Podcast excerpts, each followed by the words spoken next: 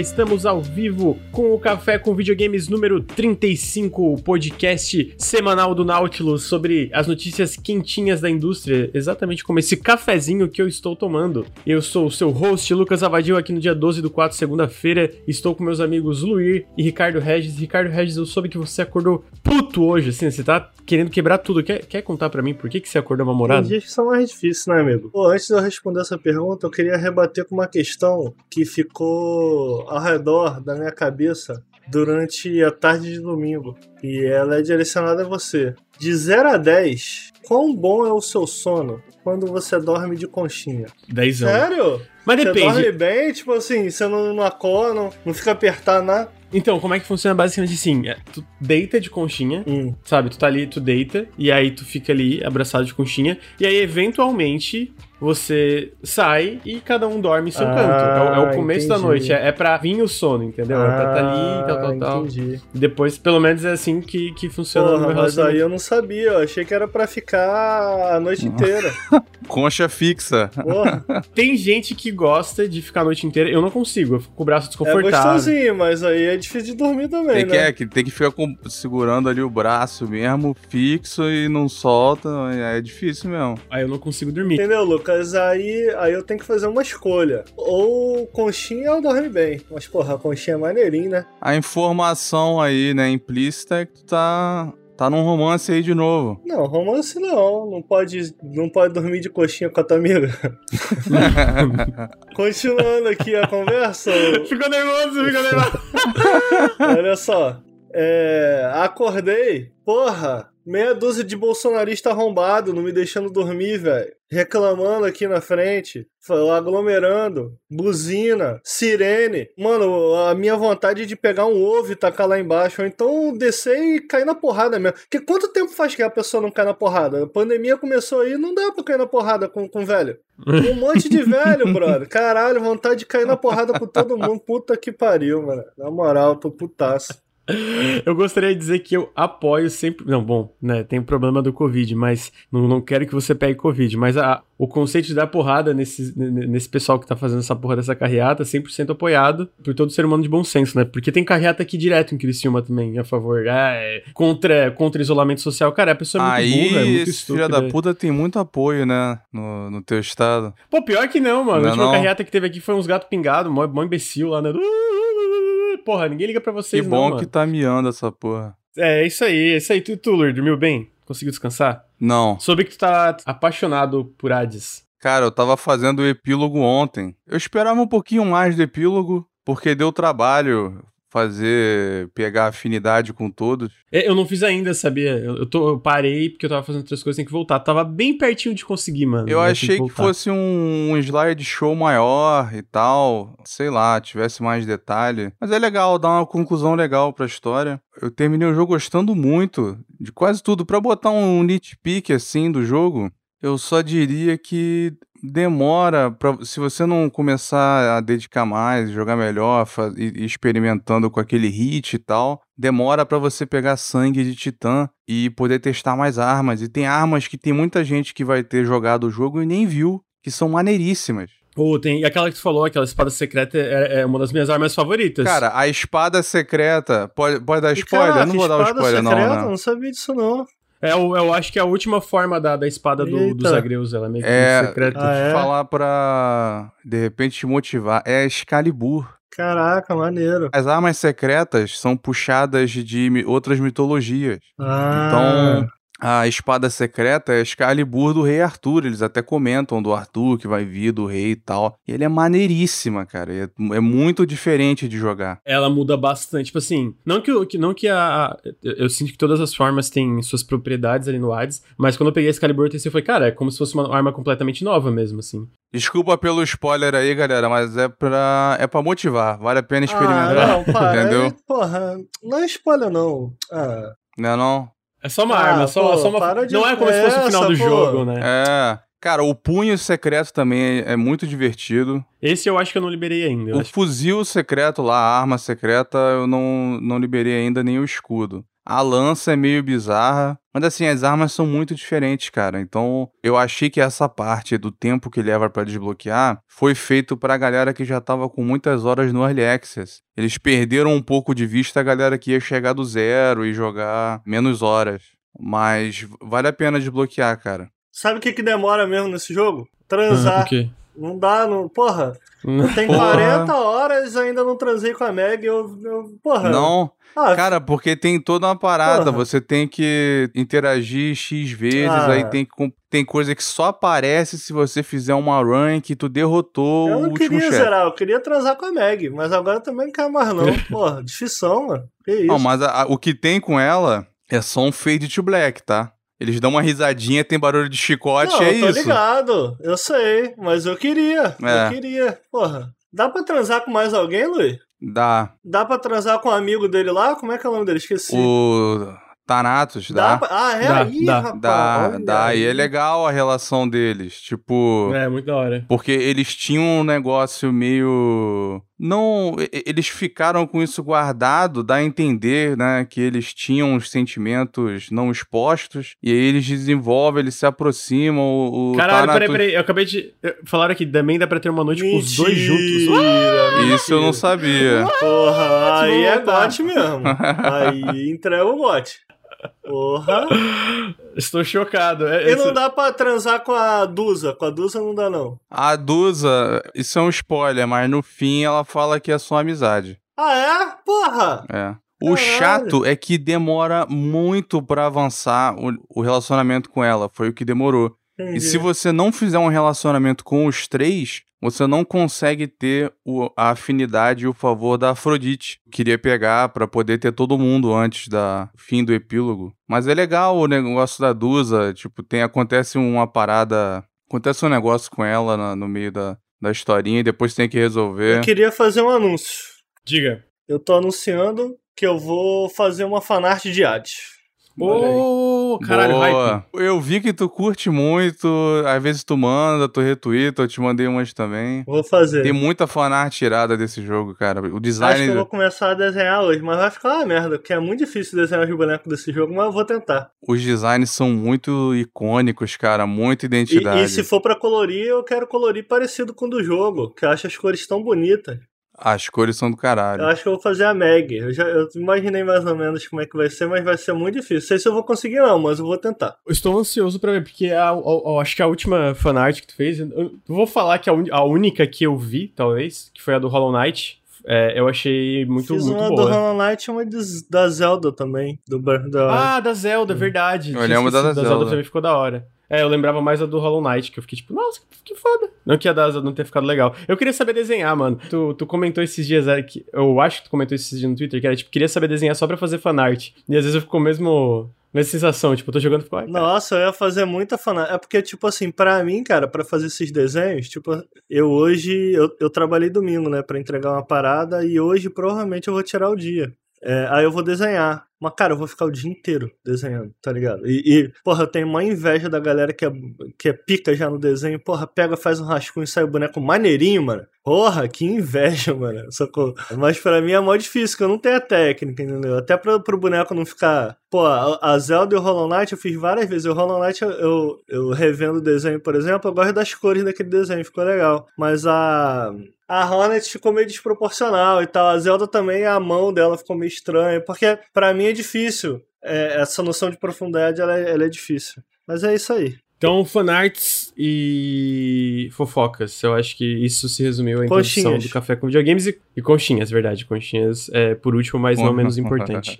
Agora vamos dar os recadinhos iniciais, como sempre, que é primeiro obrigado a todo mundo que está assistindo. A gente está mais de 270 pessoas ao vivo. Muito obrigado. Quem está escutando no feed, que isso vai pro feed, fica o meu convite para vir aqui em twitch.tv barra Nautilus Link assistir ao vivo. A gente faz o Café com Videogames todas as segundas-feiras às 9h30 da manhã. Toda quinta às 8 horas tem o Periscópio, que é o nosso outro podcast sobre o que a gente está jogando. E a gente faz live basicamente todos os dias. Ontem, domingo, eu tava jogando aí o Diablo 2 Resurrected. Tá, tem toda, toda, até domingo tem live aqui. Para além disso, eu queria lembrar que o nosso projeto é financiado coletivamente, então se você gosta do Nautilus, gosta dos podcasts, gosta do do que, que a gente fala aqui, das besteiras que a gente fala, ou seja, eu gosto dos vídeos lá no YouTube também, fica o meu apelo para apoiar em apoia.se barra Nautilus ou picpay.me barra canal Nautilus. Todo o valor faz muita, muita, muita diferença. Tem umas recompensas, umas coisinhas lá, uns mimos para quem apoia. Então fica o meu pedido aqui. E se você não pode apoiar através do apoia-se do PicPay, fica o meu pedido para talvez considerar dar um sub aqui no canal. Se você assina o Amazon Prime, você tem a possibilidade de dar uma, um sub para um canal da Twitch. E isso dá, tá ajudando muita gente financeiramente. A gente tá com essas metas diárias. Inclusive, a gente já tá quase na metade da meta de hoje aí, só no Café com Videogames. Fica meu agradecimento. Então, se você curte o canal, considerem também a dar um sub, que os subs aqui no Twitch hoje são uma, uma fonte de renda muito importante pro Nautilus, né? Então, fica, fica meu apelo. Se você não pode apoiar nem no Twitch, nem no, no, nas outras plataformas, fica meu apelo para divulgar aí pros amigos, pras amigas, falar do Nautilus, para todo mundo aí que curte um, ouvir sobre um, um joguinho. Ah, lembrando que eu queria agradecer aqui dois apoiadores, o Kevin Ottoni, que apoia a gente pelo PicPay, e o Bruno Guilherme Andreotti, que apoia a gente pelo Apoia-se. Graças a vocês a gente continua firme e forte aí no meio de uma pandemia falando sobre videogames, então fica o meu agradecimento de coração para todo mundo. Agora eu vou entrar na primeira notícia, uma notícia rapidinha, na verdade, porque tem algumas notícias que eram da semana passada que eu deixei para essa semana, porque teve muita coisa, muita discussão, muito bate-papo semana passada, a gente acabou não conseguindo. É, ficou mais longo do que esperava, né? É, exatamente, eu consigo cobrir tudo. Então, uma das coisas que eu deixei passar semana passada é que a Platinum Games anunciou Shoot, Shooting Up. Meu Deus do céu chamado Soul Crest, basicamente vai fazer parte de uma série de jogo, jogos arcades deles, que vai fazer, tipo, não, aparentemente não é o primeiro, não é o último, aliás, que vai sair disso aí. Na verdade, Soul Crest foi anunciado como um jogo de 1 de abril ano passado, se eu não me engano. Porque nesse, ele foi anunciado ano passado,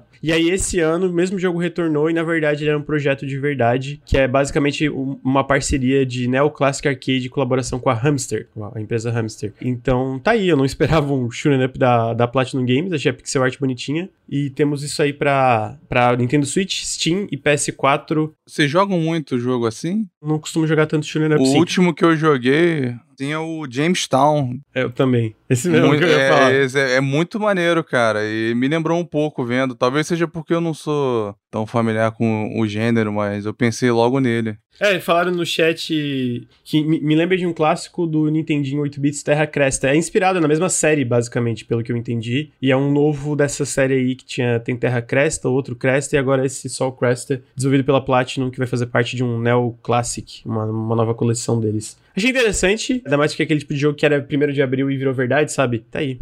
Chato. Chato. Chato, chato, chato.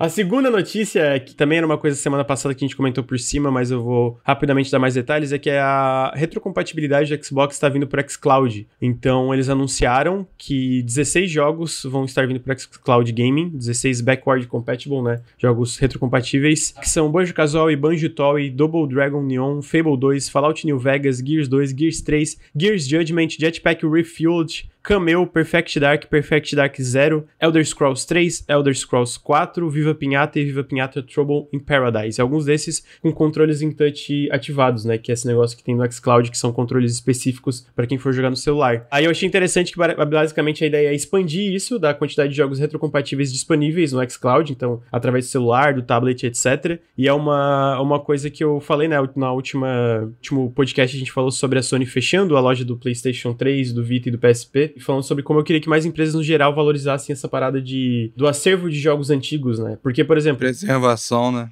É, preservação, porque a gente pega a Microsoft é, indo atrás da parada até o Xbox, mas a verdade é que a Nintendo e a Sony tem um acervo muito maior e muito mais variado de jogos plataformas antigas, né? E é triste ver elas meio que deixando isso de lado, sendo que podia ser uma parada que podia adicionar ainda mais, não só pela parte da plataforma em si, mais valor pra plataforma, como eu acho que é uma parada importante ter essa preservação de jogos no geral, né? Então eu achei legal esse lance do, do cloud e eu finalmente vou poder jogar Viva Pinhata, porque eu queria jogar de novo Viva Pinhata, então eu vou poder jogar no celular. Tem no Brasil, é? Pelo que eu entendi, você estava começando a testar o xCloud no Brasil já. Eu lembro que tinha saído uma notícia que estava começando em fase de teste. Mas eu achei interessante, eu acho que é uma coisa que outras empresas deviam ter esse mesmo, mesmo esforço, sabe? Porque é, é triste ver o que está acontecendo agora com o lance do PSP, do Vita, com jogos basicamente não estão mais disponíveis em nenhuma plataforma existente, assim, mais de 150 jogos que não pode ter acesso nenhum, né, de uma forma, digamos, oficial, assim, né, de uma forma é mais... É frustrante ver esses jogos aí sendo portados para mais uma plataforma e não vindo pro PC. Ah, cara, eu acho que nunca vão vir, né, o Rare Replay nunca vai vir para PC, eu já aceitei, já... Não, não já, fale já... isso não.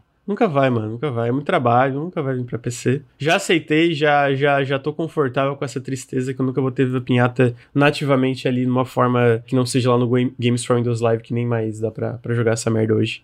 Eu queria dar um crédito, quem sabe fazer isso bem, mas não tem com a mesma proporção, né? Não tem uma plataforma própria. Mas quem mandou bem com isso foi a SEGA no Steam. Eles colocaram aquele SEGA Mega Drive é Classics. Eles integraram com o Workshop e basicamente você pode colocar ROM hack do jogo, né? Fangame, negócio pirateado mesmo. Basicamente falando, foda-se. Pega o ROM que tu quiser e taca aí, cara. Esses jogos que a Nintendo processa e fecha, a SEGA falou, bota aí, Steam Workshop, é nóis.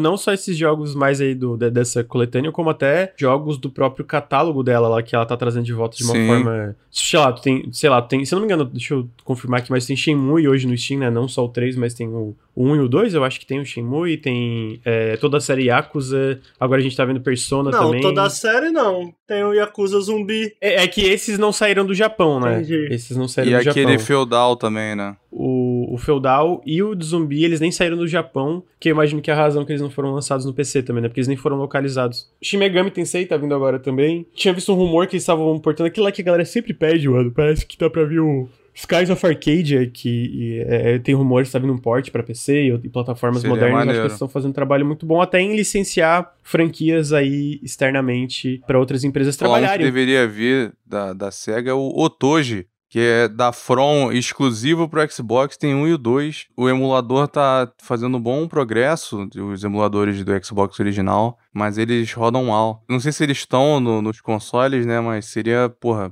muito bom ter no PC. Mas o que, que é isso? É um jogo de ação do Xbox, só saiu pro Xbox, é, tem um e o dois, é da, é da From, né? É, é da From. Caraca. É, e a galera falava super bem desse jogo na época, que era um, tipo, eu lembro que ele era muito elogiado pra, por quem jogou, tanto por ser um jogo mais diferenciado esteticamente. É, a estética é mó viagem, assim, comparado aos Jack and Slash mais tradicionais, assim, da época. Pior que tu bota o Tog no Google, tem um, tem um gacha, eu acho, e só tem a imagem dessa porra desse gacha. É, mas tá aí, é, aqui achamos. Nossa, mano, realmente a estética desse jogo. Deixa eu ver se eu consigo botar na tela pro pessoal ver. Teve uma leaker, né? Aquela que a gente comentou que tinha, tava jogando tudo na parede, acertou algumas coisas, que disse que vem, né? Mas eu, eu quero acreditar. Eu não boto fé. É a mesma liga que falou que o Rare Replay vem pro PC, então. É, foda. Não, não acredito. e que falou que Super Mario vem pro PC. Ah, porra, aí tá aí. Ô, Lucas, tá e o Ninja Gaiden, que vai sair a coleção aí pro PC? Sigma, infelizmente. Mas qual que é o problema do Sigma? Cara, teve uma mudança de, de dificuldade, teve uma. E, e, tirou o sangue. Ah. Ah, mas o sangue não é o que a galera reclamou mais na época, não. Eu lembro que era pelo lance de balanceamento do combate em si, que eu vi muita gente é, criticando. É, eu não me lembro agora se é o 1 ou o 2 que o Sigma não é tão ruim assim. Mas tem umas diferenças. Eu acho que é o 2, cara. É porque eu joguei o Sigma 2 e eu lembro, aí a galera do chat pode confirmar. Eu só joguei Ninja Gaiden através do Sigma. Eu joguei o Sigma 1 e o 2 no PS3, porque eu não tinha Xbox. E eu não, eu não gosto tanto do Sigma, do, do Ninja Gaiden 1, não. Não, não consegui. Não consegui. Não, não consegui sacar o que a galera curtia, não. Mas o 2, eu gosto muito do 2, apesar de ter umas viajadas sinistras, tipo, luta contra a estátua da liberdade gigante. Mas o combate é mó legal. Eu não cheguei a zerar o, o Ninja Gaiden 2 na época do Xbox 360, porque o meu deu três luzes vermelhas. A, a, clássica três, três luzes vermelhas antes de eu antes de eu conseguir zerar, mas joguei bastante. Eu lembro que eu achava o combate muito da hora. Eu lembro que eu também tinha uns problemas com frame rate, que atrapalhava o combate. Não sei se. O do 2, tá falando? É, o 2, o 2, o 2. É, o 2 é cheio de problema de performance que no Sigma tem menos. O Black, o Ninja Gaiden Black, o original do Xbox, eu joguei muito pouco, eu lembro. Mas o 2 eu gostava bastante. Que a galera costuma falar que é o melhor, né? Talvez, não sei se sou. Ah, é? A galera acha o 2. Eu achei que a galera achava o 1 melhor. É, eu acho que o Black é considerado melhor. Eu acho que é o Sigma 2 que ele também tem menos inimigos. Ah, é? E mudaram umas mecânicas tal, que teve tem prós e contras, um pouco mais conteúdo, aí mudou o combate, mudou o negócio dos ataques à distância. É, eu lembro que tem uns chefes a mais, isso eu lembro que tinha uns chefes a mais. Tem, tem mais conteúdo. Aí é estranho porque teve uma versão, teve uma versão pro Vita, que aí eles colocaram o, o sangue de volta. Só que nessa não vai ter. Eles perderam o código original que eles falaram, não tem como Caralho, usar. mas a galera tem uma, uma, parada com código, né, cara? Isso daí eu fico puto com essa porra desde que Red Dead 1 não saiu pra PC, porque o código, porque o código. Porra! Caralho. A Square tinha muito isso, né? Mas a Square era coisa, era coisa dos anos 90, né? Porque o material era muito caro, né? O armazenamento, os computadores e tal. Então a Square, para aproveitar, basicamente limpava tudo, salvava, deixava preservado o jogo finalizado. Então os fundos do, dos Final Fantasy do PlayStation 1 estão perdidos para sempre. Você não tem como pegar o original numa resolução maior, não tem as cutscenes para remasterizar. Então fica esse tipo de problema. Mas um negócio recente como Ninja Gaiden 2 é bizarro. Eu, eu acho que é muito do, do de problema da própria é, Team Ninja na época. Eu lembro que tinha muito problema em relação a desenvolvimento de jogos por causa que a cultura lá era bem zoada, né? A galera falava que o Itagaki lá, que é o criador do Ninja Gaiden, era um filho da puta, né? Não era, surpreende nem um pouco. É, era não só tóxico no sentido de ficar, tipo, falando de crunch, etc., como ficava é, assediando todo mundo moralmente e sexualmente, ficar fazendo piadinha e esse tipo de coisa para quem trabalhava lá. Falando sobre é, preservação e sobre jogos clássicos e tal, aí eu vou trazer uma notícia que o Ricardo vai gostar aqui. Eu tava falando sobre a SEGA tá mandando bem tanto na parte de port, etc., de trazer de volta franquias, como a parte de licenciar franquias para desenvolvedoras externas. A gente viu isso com a série Wonder Boy, a gente teve o remake do Panzer Dragon, etc., e também com Streets of Rage, olha só, a gente teve recentemente Streets of Rage 4 lançado ano passado. A gente teve uma notícia que o jogo já vendeu 2.5 milhões de cópias e que ele vai ter um DLC chamado Mr. X Nightmare. E esse DLC vai adicionar um modo survival e três personagens três personagens, é, a parte de três personagens são pagos. Um que foi revelado até então é Estel Aguirre, que é uma, aquela policial que é uma chefe na versão base do jogo. Ah, os outros dois personagens ainda são um mistério. Os outros dois eu adianto aqui, porque eu tô por dentro dos rumores. E o rumor vai ser isso aí mesmo, que eu tenho certeza. Vai ser o Shiva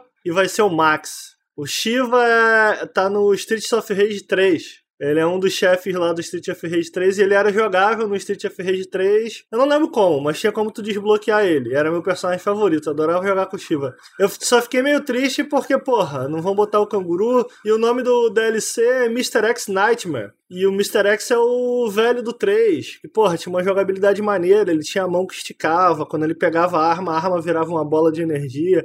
Mas assim, eu gostei do DLC. Porra, eu joguei muito Street of Rage, cara. Eu, eu devo ter umas 50 horas de Street of Rage, que pra Street of Rage é muito. É, o jogo tem tipo 3 horas, né? Exato. Eu fiz essa em todas as fases. Eu amei esse jogo. Sério, para mim é melhor beat'em up. É incrível. Eu queria mesmo mais fases, sabe? Eu não queria, porra, um modo survival. Vou jogar, vou jogar porque eu sou otário. Mas eu queria mais fases, sabe? Mas, pô, legal. Fiquei feliz, real, assim, com, com eles trabalhando mais no jogo. Porra, o Shiva, o Shiva eu tô ansioso para testar, quero muito jogar com o Shiva, muito irado. Assim, isso é, não é confirmado, tá? É rumor. A galera, porque eles liberaram a silhuetazinha. E através da silhueta a galera já tá imaginando que é o Max. O Max eu acho que tem no 1 e no 2, o pessoal do chat pode me lembrar, que é um personagem meio grapple. Ele é, tem sempre um boneco de agarrão, né? E o Shiva, que são esses dois aí. O Max é o 2 e o 3, a galera acabou de confirmar aqui. Mr. X é o chefe dos antigos. Foi o que o Ricardo falou, que é o chefe do 3, né?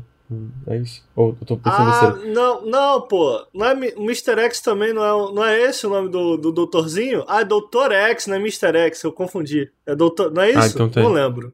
É, um negócio assim, vocês entenderam. Tem isso, né? Como o Ricardo falou, é o modo survival e mais três personagens, daí mais movimentos, mais armas também para os personagens que tem. Aí também vai ter um update gratuito que vai adicionar uma nova dificuldade, modos de treinamento e tutorial e mudanças de paleta de cores para os personagens. Acho interessante, o jogo vendeu bastante, foi um baita sucesso, é o que eu falei sobre como a, a na minha opinião, né? E tá aí, o, tem até a Nexon, um investimento gigante da Nexon na, na SEGA e em outras empresas foi exatamente por coisa assim, que é sobre como eles mandam bem com essas IPs até na parte de terceirizar elas, né? Eu acho da hora, eu acho que a Dotemu, né, que é a publisher, ela pega uma, umas franquias e tá mandando bem trazer de volta essas franquias às desenvolvedoras, né? A próxima aí é o Tartarugas Ninjas, que eu espero que seja tão legal quanto Streets of Rage. Eu fiz uma análise, eu conversei com o Ricardo com essa análise, a gente bateu um papo que tem lá no, no Nautilus, que eu falei que eu, eu gostei muito do jogo, eu ainda sinto falta como alguém que talvez não seja tão fã de beat'em up, uma sacudida maior no gênero, mas ainda assim eu achei um jogão. Eu, eu zerei contigo no co-op, né? Lembro, no, quando, na época que saiu a gente zerou em live no co-op. Foi? Zero. Pô, zero, zero. é muito maneiro, eu gosto muito. Mas é isso, é, é, tem. Caralho, eu cresci jogando Street of Rage, tá ligado? Uhum. É, é, no, no, Mega Drive. Não tinha fita, eu ia na casa do meu amiguinho que ele tinha Street of Rage 2.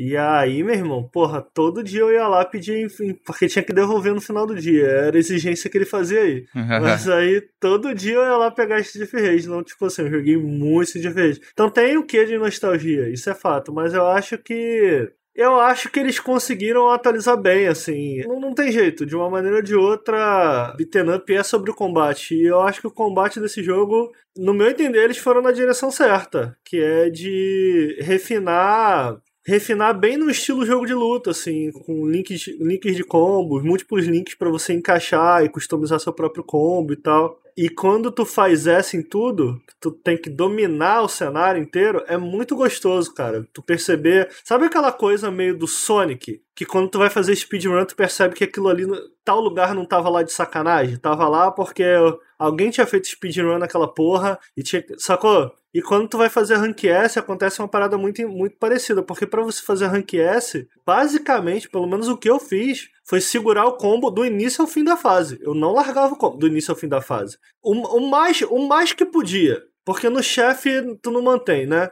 Sim. Mas puta, eu, eu levava 70% da fase eu mantinha o combo, entendeu? Então, porra, pra tu manter o combo, tu tem que, tu tem que aprender ali as nuances do jogo, aprender as nuances é muito legal. O que eu tô querendo dizer é, tipo assim, o que eles fizeram com o combate foi aprofundar, pegando dicas de, de como os jogos de lutas fizeram, sabe? É, ao evoluir aí durante esse tempo. Pra mim, esse é o caminho. Pra mim, esse é o caminho. Muita gente discorda. Tá? Tem uma grande.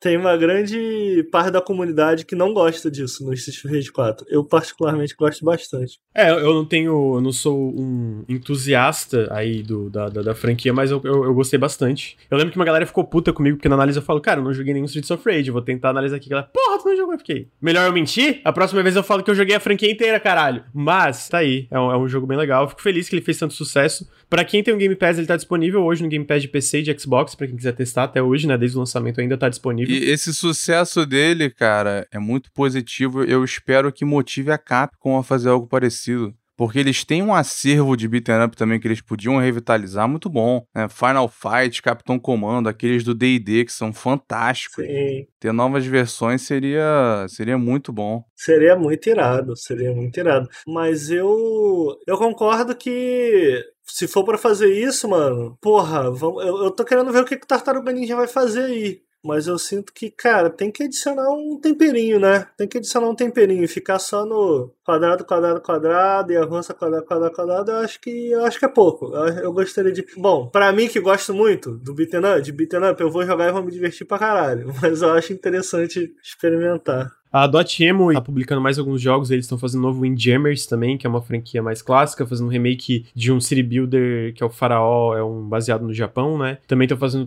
o, e o Tartarugas Ninjas. Estão seguindo bastante com essa estratégia porque, porque tá funcionando para eles, né? Então tá, tá interessante ver e Porra, tá... e o Tartaruga Ninja tá bonitaço, né, tá cara? Lindo. Caraca, eu quero muito, velho. Tem muita gente que trabalhou no Scott Pilgrim, no Beat'em Up Scott Pilgrim, que tá nesse jogo, não sei se tá ligado. Sim, Que é o pessoal da, da Tribute Games, né? É, eu, eu achei fantástico o trailer. Teve uma, um podcast que a gente falou, cara, eu vi o trailer e fiquei, caralho, tá muito foda, mano. Foi num café que a gente tava comentando ele, não foi? Sim, foi no café, foi no café. Eu achei muito legal. Tá cara. muito maneiro. É isso aí. Acho que é sobre Streets of Rage é isso. A gente falando sobre franquias clássicas, eu acho que eu já posso entrar aqui na, no evento do, do Age of Empires, que a gente teve agora esse final de semana, o Age of Empires. Por que, que todo mundo fala Age of Empires? É Empires mesmo, não é Empires? Empires. Eu acho que é Empires e eu falo errado. Não, eu não tô querendo ser chatão, não, porque eu fiquei na dúvida real se eu falava errado, sacou? Eu falei, porra, porque todo, a internet inteira fala Empires. Não, isso é uma, é uma brasileiração, isso, é para ficar mais fácil, mas é Empire.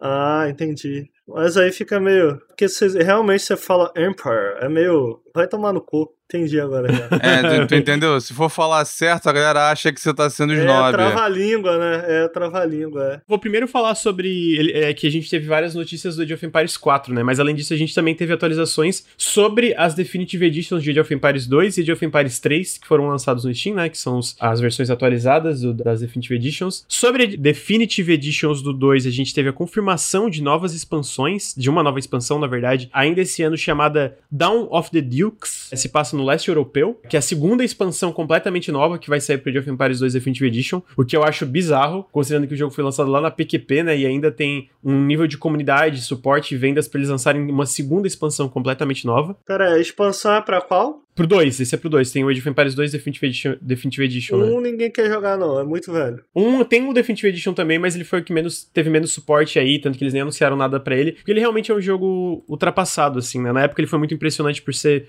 um RTS novo e tal. E o 3 é uma merda? Cara, então, o 3 eu não acho ruim, não. Eu acho que ele cagou na história. É, eu acho que a história é meio História? zoada. E hoje em dia. Tem a parte histórica, literalmente histórica, né? Que ele- eles contam batalhas históricas e o, o Age of Empires 3 fala sobre a colonização das Américas. Ah. E aí tu pensa como que foi retratado na época que saiu, né? Tanto que o 3. Ah. A Definitive Edition do 3 saiu com várias mudanças dentro da narrativa, porque era, tipo, super zoado. Vamos tal. matar os falaram, "Não, selvagens. Era assim. Coisa assim, eles mudaram tudo, assim, falaram que só, só fizeram bastante merda lá atrás. E a gameplay mudou muito porque é, o 2 ali, eu sinto que tem bem mais possibilidades táticas. Não sou expert, mas uma, uma vez eu li que existem mais combinações e mais coisas que tu pode fazer nas batalhas em si. E no 3 é muito tipo, ah, o lanceiro é bom contra o cavaleiro, o canhão é bom contra isso. É muito Entendi, entendi. definido, entendi. assim, muito bem delineado, que torna as batalhas menos interessantes. Pelo que eu li, assim, de gente que realmente joga num, num cenário competitivo ou bastante multiplayer, que não é o meu caso, apesar de eu gostar. Mas o, o Age, o Age, ele não vira.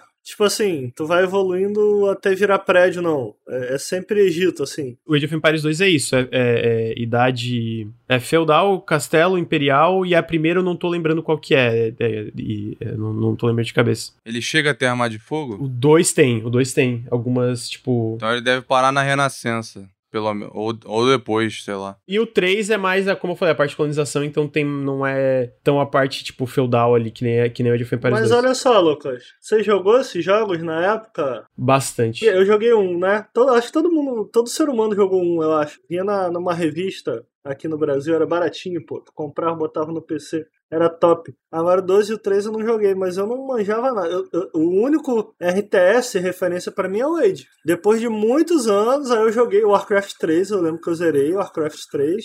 Jogão. Mas, ah, mas eu acho que são os dois RTS que eu joguei assim. Ah, o que eu tô querendo perguntar, na verdade, é. Por que, que ele, na época, não era considerado tão bom assim? Era, era o que? Era a campanha single player dele que era maneiraça? Era o multiplayer? O que que. Era os que era dois. Era os dois? As campanhas, eu sinto que elas eram. Eu não vou dizer que era no nível de Warcraft 3, pra mim, porque a campanha do Warcraft 3 é excepcional, ainda é, tipo, um- talvez a melhor campanha que tem de, de, de RTS é, já feito, na minha opinião, assim. Mas ela era muito interessante como ela ia retratando os eventos históricos. Uma das minhas campanhas favoritas até hoje eu lembro da, da Joana Dark. Muito legal como vai evoluindo contando a história da Joana Dark. E tem várias, né? Tipo, que iam em diferentes períodos históricos e diferentes é, civilizações históricas, assim, de uma forma realmente. Não vou dizer que era super fiel à forma que ele retratava a história. Eu acho que se, se eu fosse analisar, eu ia ver que provavelmente tinha alguns defeitos, que é uma coisa que eles falam abertamente hoje em dia, que é uma coisa que eles não querem cometer o mesmo erro que o Age of Empires 4, por exemplo, que a gente fala depois. Mas eu sinto que na parte de design das missões era interessante, né? Como eles não ficavam só na ah, destrua a base do inimigo, né? Eu acho que Ah, legal.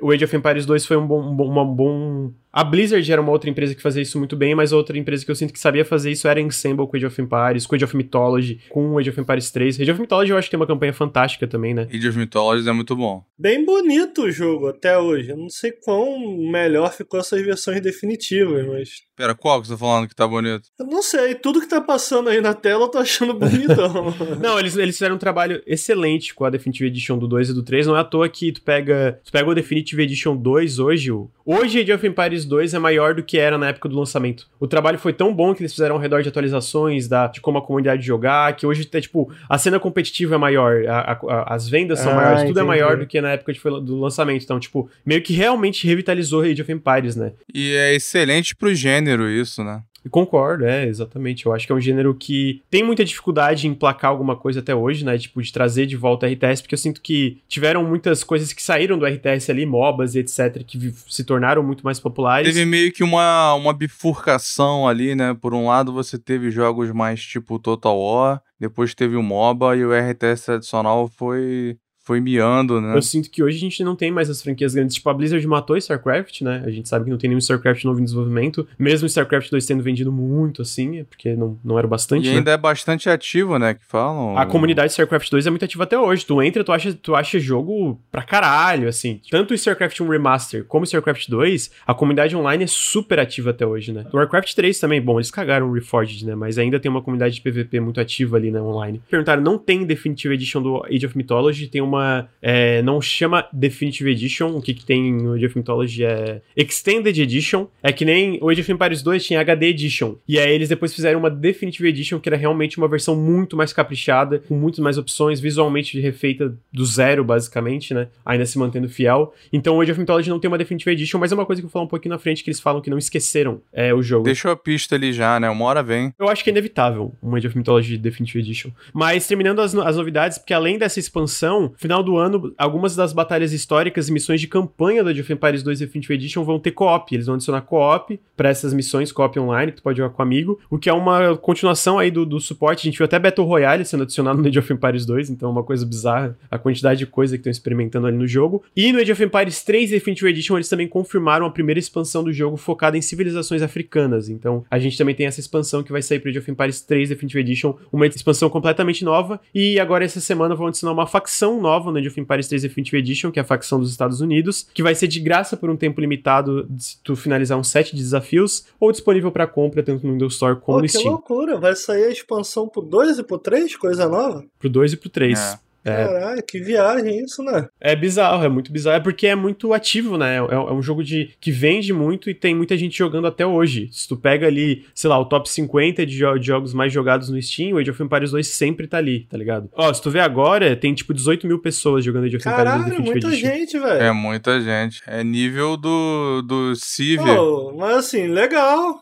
Pico diário de hoje do Age of Empires 2 Definitive Edition foi 34 mil pessoas. Agora tem 18 mil pessoas jogando. Então, tipo, é uma comunidade muito ativa de fato, sabe? O, o 3, obviamente, é bem menor, mas ainda foi um sucesso bem grande, considerando que ele teve uma recepção mais tépida na época, né? A galera fica jogando com um contra o outro, no online mesmo. É, no PVP. A cena de PVP do jogo é muito ativa, assim, né? E aparentemente, eu vou, eu vou chutar aqui por estatísticas internas, que é uma coisa que a gente não tem acesso, as campanhas também devem ser bem populares, porque a gente tá tendo a segunda expansão de campanha, né? Porra, eu nunca joguei um jogo desse online, mas parece ser muito chato, Lucas. Porque eu vi lá os chineses jogando, é clique, clique, clique, clique pra caralho por segundo. Não, mas tu viu, tu viu o StarCraft competitivo, né? Ah, não, é que lá é surreal. É lá eu é não surreal. consigo. 500, É. 500 cliques por minuto, essas porra, não. Porra, eu falei, ah, vai tomar no cu. Porra, bagulho chato. Que aquilo ali é, é pro player jogando, tá ligado? Tipo assim, eu não sou de acompanhar competição. Eu gosto de jogar PVP, eu não sou muito bom, mas de fato tu tem que ser rápido, então tem a parada de cliques por minuto, é uma coisa que existe em todo jogo de estratégia, porque é quão rápido tu consegue fazendo as coisas, mas é, não é aquela parada surreal que tu olha na, na, na- na cena de, de pro player. O que eu tô querendo dizer é que, tipo assim,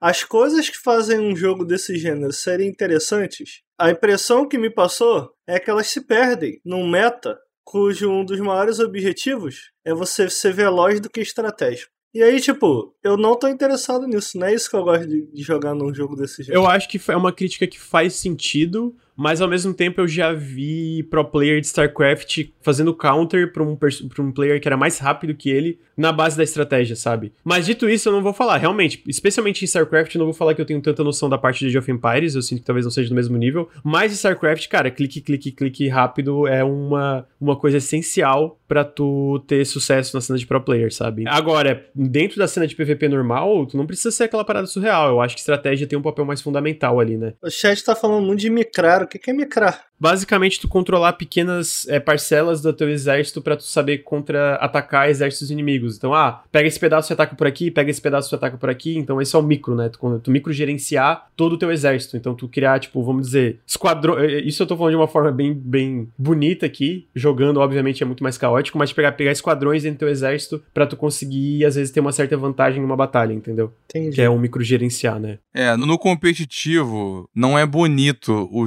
o esteticamente como é que fica a batalha. É bem caótico, como ele falou. Mas é uma mistura disso aí. O- Enquanto os caras estão clicando pra caralho, tá rolando a estratégia também. E aí o StarCraft é um que tem um metagame de mais de 20 anos. Eu acho que o Age não chega a ser tão bizarro assim. Mas eu também não tenho tanto interesse, não. Nesse co-op aí eu achei maneiro. Aí eu, aí eu fecho. citaram Company of Heroes como um que não é de clique, sim de estratégia. Eu- sinto que todo jogo competitivo de estratégia em tempo real tem clique no meio. Aí o, o- como a estratégia em si funciona varia de jogo pra jogo. Eu sinto que o StarCraft é uma coisa surreal pra mim, é tipo outra dimensão da galera que realmente joga bem. Jogos como até o próprio Company of Heroes é uma coisa mais Talvez que tu consegue ver mais no competitivo quando a galera tá jogando, sabe? Tem um próprio que ganhou um campeonato digitando no- na tela, tipo, ah, digitou o nome dele, é tipo, sei lá, Ricardo has surrendered. E aí o outro player deu que quitou, porque ele achou que tinha ganhado, só que o cara não tinha ganhado, o cara não tinha des- desistido Porra, do mas jogo. aí é sacanagem.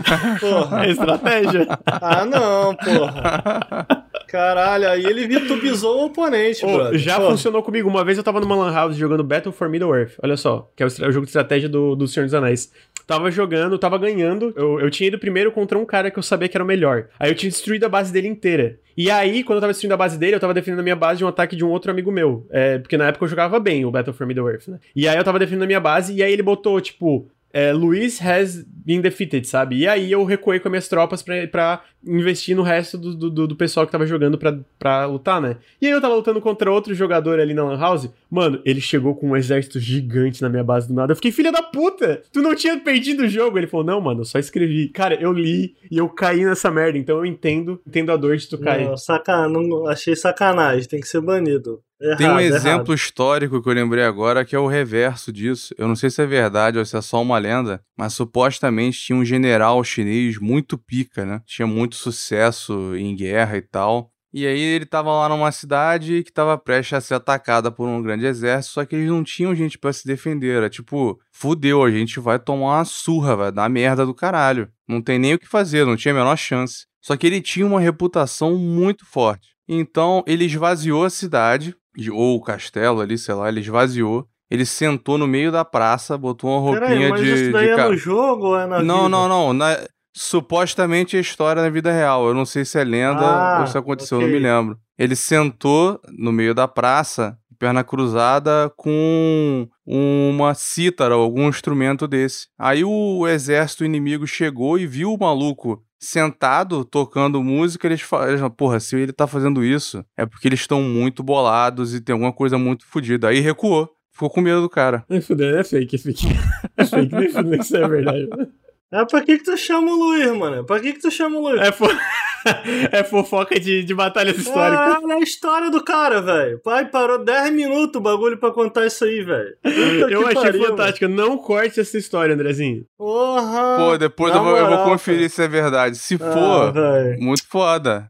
Eu acho que é real, cara. Mas pode ter sido uma coisa inventada da galera da época. Pode ter, a galera pode ter CGzado, entendeu? Pode ter CGzado. É, Caraca.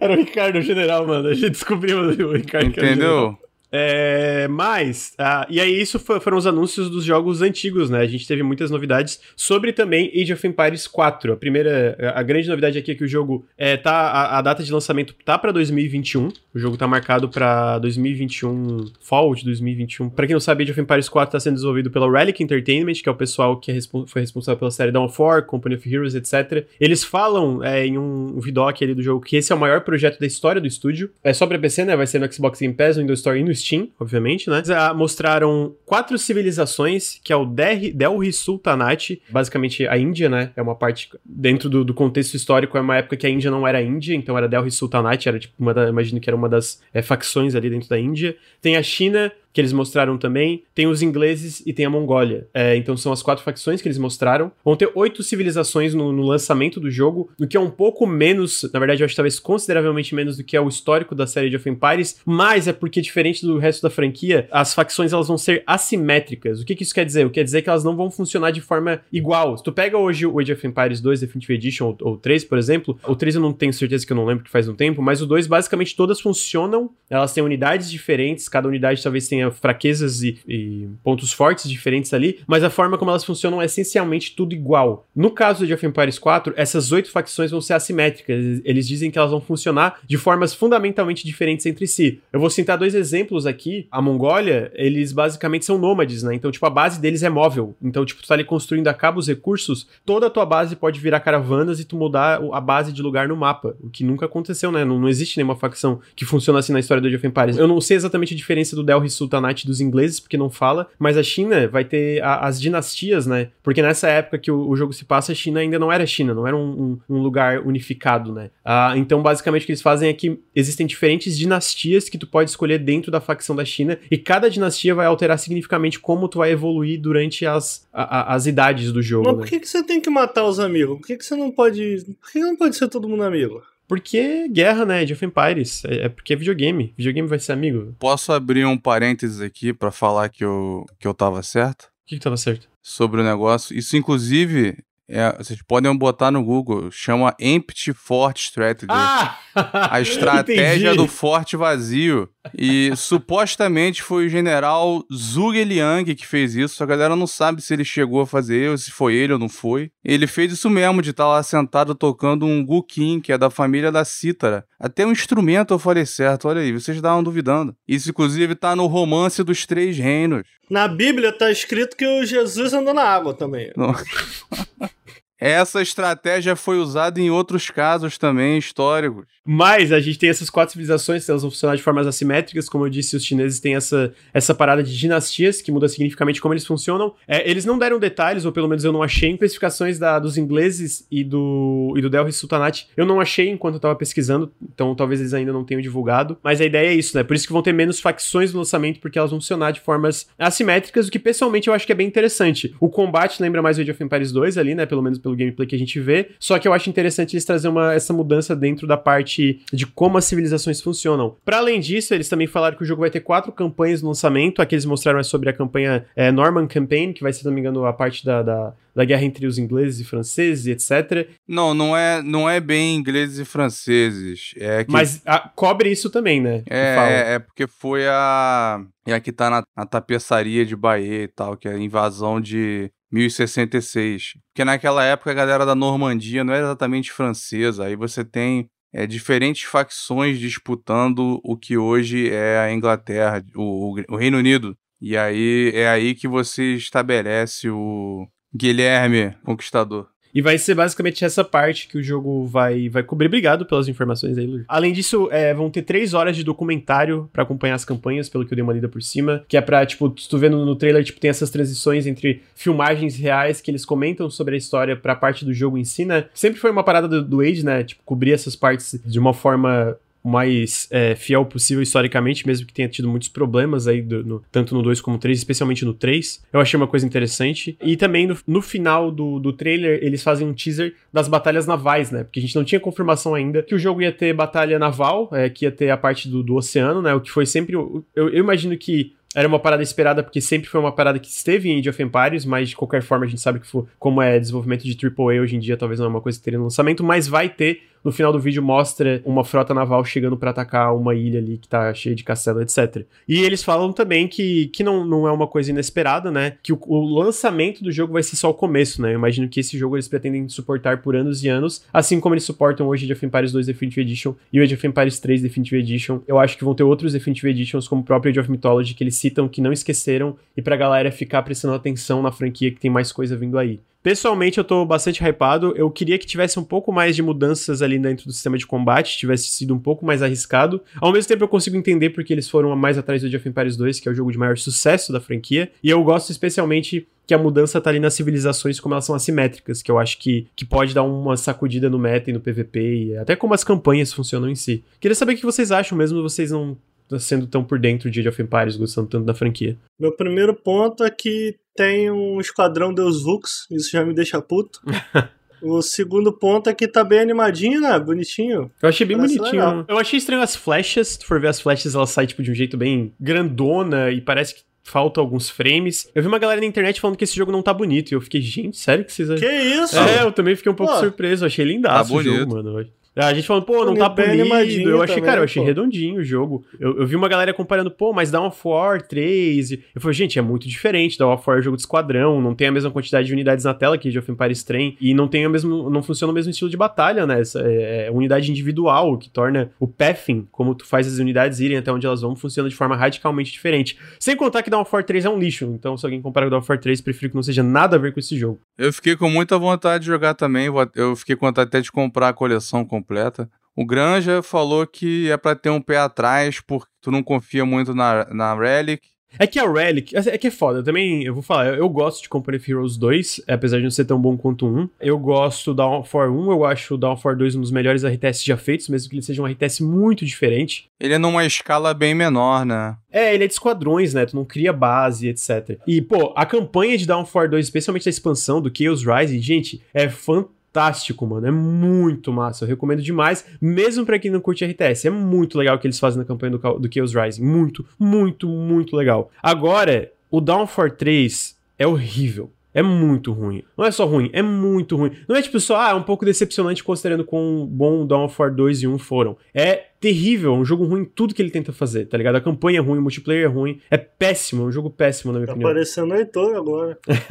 é que eu realmente acho o Dawn of War 3 é, péssimo, muito, muito ruim. Então eu fico um pouco pé atrás disso, sabe? Eu fico tipo, pô, tomara que. Mas, mas esses caras aí fizeram o quê? Só Dawn of War, Company of Heroes, o Space Marine, que eu, eu sei que tu gosta. Homeworld, se não me engano, Company of originalmente. Heroes é bonzão, cara. É, é bom, é bom, é bom, é bonzão mesmo. O 2 também eu acho bonzão, apesar de não ser tão bom quanto o 1. Um. Eu tava confundindo esses caras com a Creative Assembly. Não, isso aí é outra, outro rolê, né? É, a Creative Assembly é do, é do Total War. Eles fizeram o Homeworld também, né?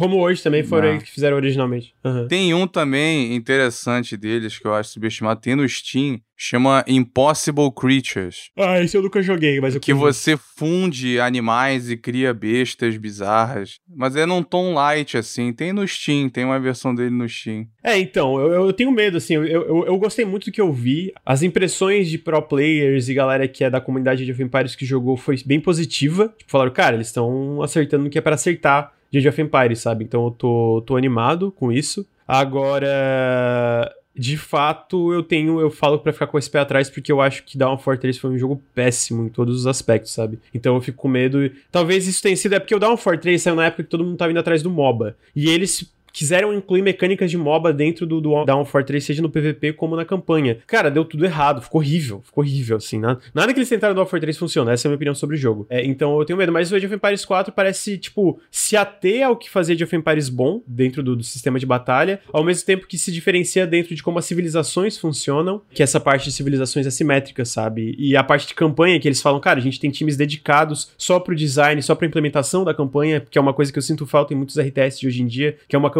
grande com investimento. Eu sinto que os melhores RTS sempre tiveram uma campanha excelente pra acompanhar a, a parte do PVP, seja Warcraft, seja StarCraft, seja Age of Empires, seja o próprio Company of Heroes, né? Seja, sei lá, War, que eu não, eu não sei a cena de PVP do War, mas eu sei que Company of Heroes teve uma cena bem ativa de PVP. Então eu espero que, que, que isso se mantenha. Comentaram no chat que se ele não parece muito arcaico. Eu sinto que ele tá. Ele, ele lembra de of Empires 2, eu só não concordo com a parte que Battle for Middle-earth de 2017 trazia mecânicas inovadoras. O Battle for Middle-earth foi atrás de outros jogos em relação às mecânicas, atrás de até próprias mecânicas do Age of Empires, né? E trazendo ali coisas da mitologia. de- Eu sinto que a maior diferencial do Middle- Middle-earth era a mitologia do Senhor dos Anéis, né? Eu acho que o 2, não lembro qual foi, que teve que sair pra consoles, que ele teve problema nisso também, porque teve que ficar parelho com consoles ali, né? Tem uma que cena de mod bizarra ainda.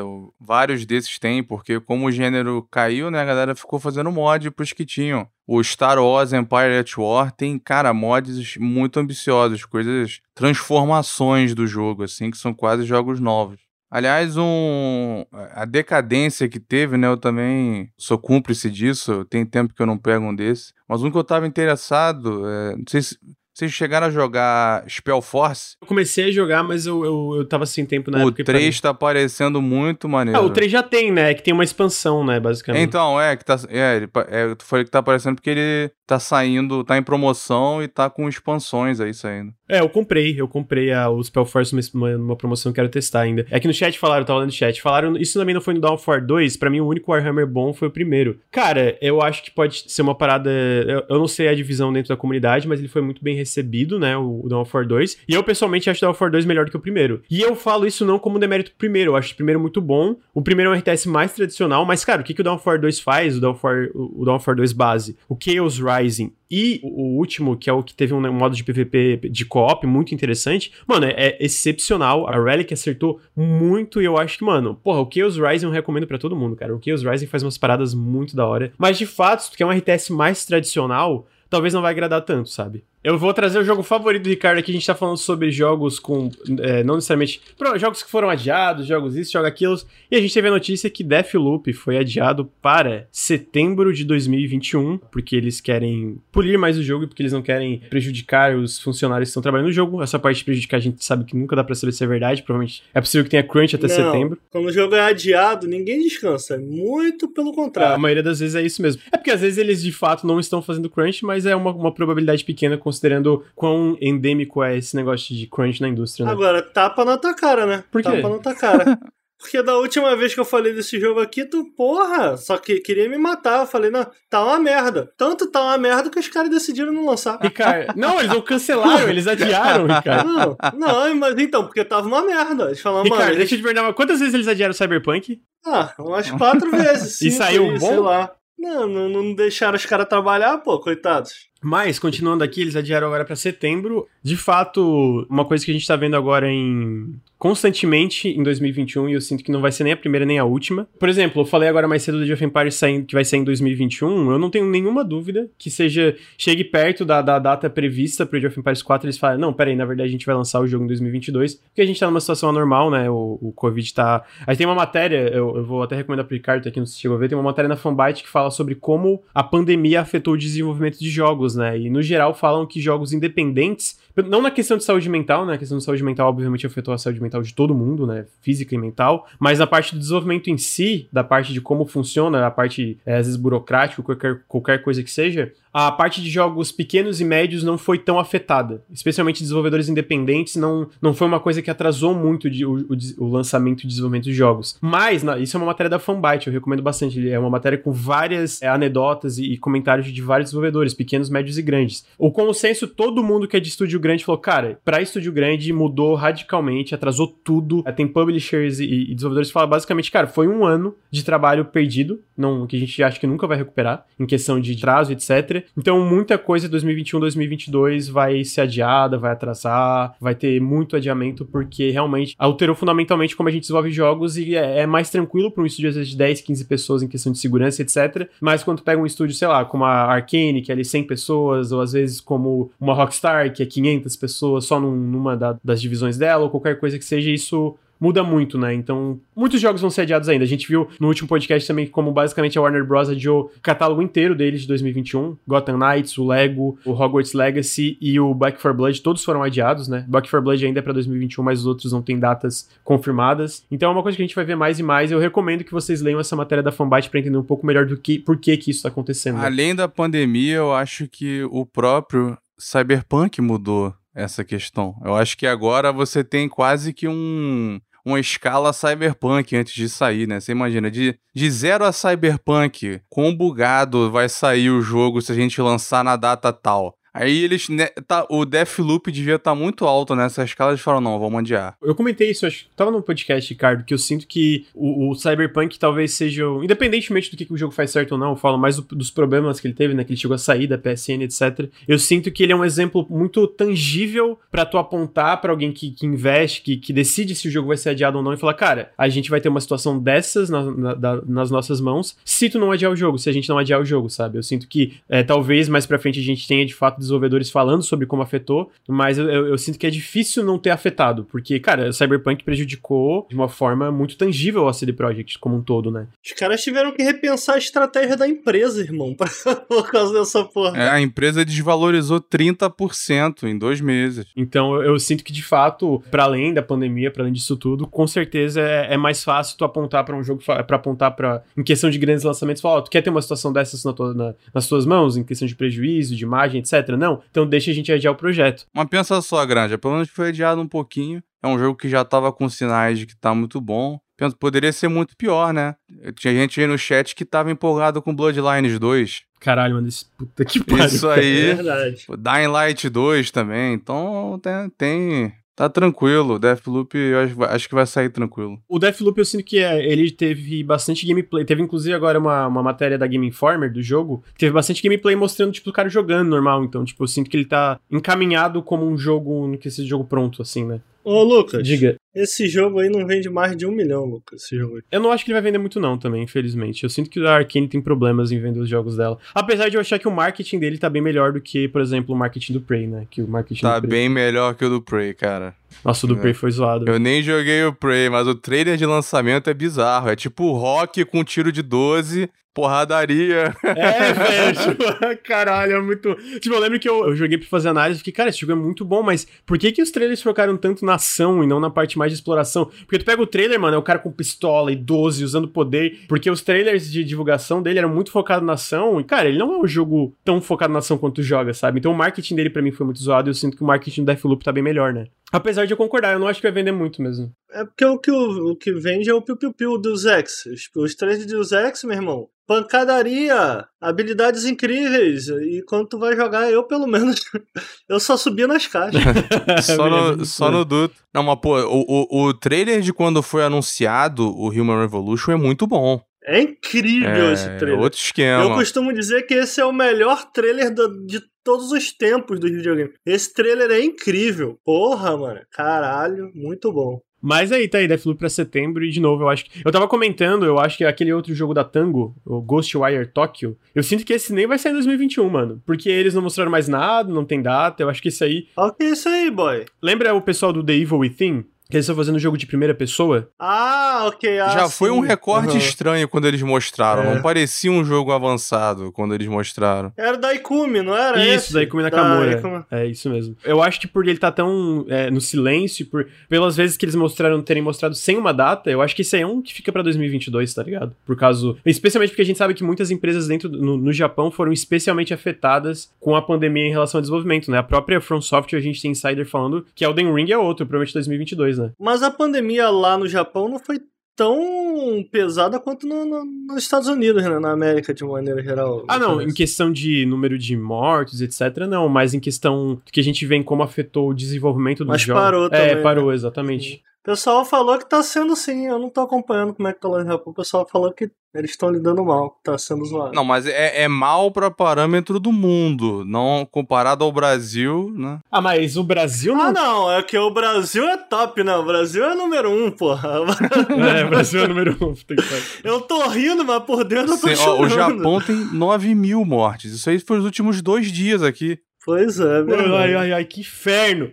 Mas, tentando ignorar o apocalipse ao nosso redor, a próxima notícia a gente tá falando sobre Cyberpunk, né? Sobre Cyberpunk, eles anunciaram recentemente um novo projeto Cyberpunk aí. Na verdade, eles anunciaram uma expansão pra Cloudpunk, chamado City of Ghosts. Que é basicamente uma expansão que eles falam que é, é, tipo o tamanho do jogo inteiro, em questão de conteúdo e etc. Mesmo escopo do jogo original e duração, mais ambicioso, tem mais missões, tem corrida agora e umas paradas assim. São dois personagens, múltiplos finais e corrida, é, e tem mais customização também para além disso. Eu ainda não consegui zerar Cloudpunk, eu- porque ele é, ele é muito mais longo do que eu esperava, ele é um jogo bem longo. Tô, tipo, no último terço do jogo. Com quantas horas tu tá? Cara, eu fiquei muito tempo idle, então deixa eu pegar o que, que eu tenho dele aqui e diminuir várias horas, porque. Ó, tá, tá 20 horas aqui. Eu acho que eu tenho umas 12 a 15 horas de jogo, e eu tô, tipo, no último terço agora. Ah, isso não é tão longo. Ah, pô, pelo que eu esperava. Ah, sim, Tipo, é, é. Ele não parece muito grande. É, exatamente. É porque ele é muito narrativo, né? Ele é muito sobre, explorar, sobre conversar e etc. E como eles falam, eu fico feliz que vai ter um pouco mais de customização, tanto no carro como nas missões, porque eu sinto que o, o Cloudpunk original às vezes ficava, um- caía um pouco na mesmice, ficava um pouco cansativo, porque era muito sobre de ponto A até B e conversar. E assim, funciona porque ele tem uma cidade muito bonita, eu sinto que a narrativa dele é interessante, e eu sinto que ele tem um clima muito legal, sabe? Só que ele às vezes caia na mesmice. Agora, o que, que eu fico feliz é que ele parece ter tido sucesso bastante, não só pra anunciar uma expansão desse escopo, como eu vi o, o diretor criativo do jogo falando, cara, quando a gente tentou financiar Cloudpunk, era muito difícil conseguir dinheiro pra gente, né? Agora é tipo, várias pessoas vindo, ô, e aí, estão trabalhando em alguma coisa? E a gente responde, sim, a gente tá trabalhando em algumas coisas, é, é nós, tá ligado? Tipo, agora eles conseguem muitos parceiros pra investimento, são, tipo, uma situação muito melhor. E eu sinto que mesmo com os problemas que eu tenho com Cloudpunk, eu sinto que ele se torna cansativo, ele ainda é um jogo muito interessante, sabe? Eu sinto que a cidade dele, visualmente, é um espetáculo. Eu, eu acho um jogo muito Não, lindo. é, é isso. O desenvolvedor, eu acho que esse problema até acontece porque, a princípio, o cara que trabalhava nele, ele tava a fim de montar uma cidade.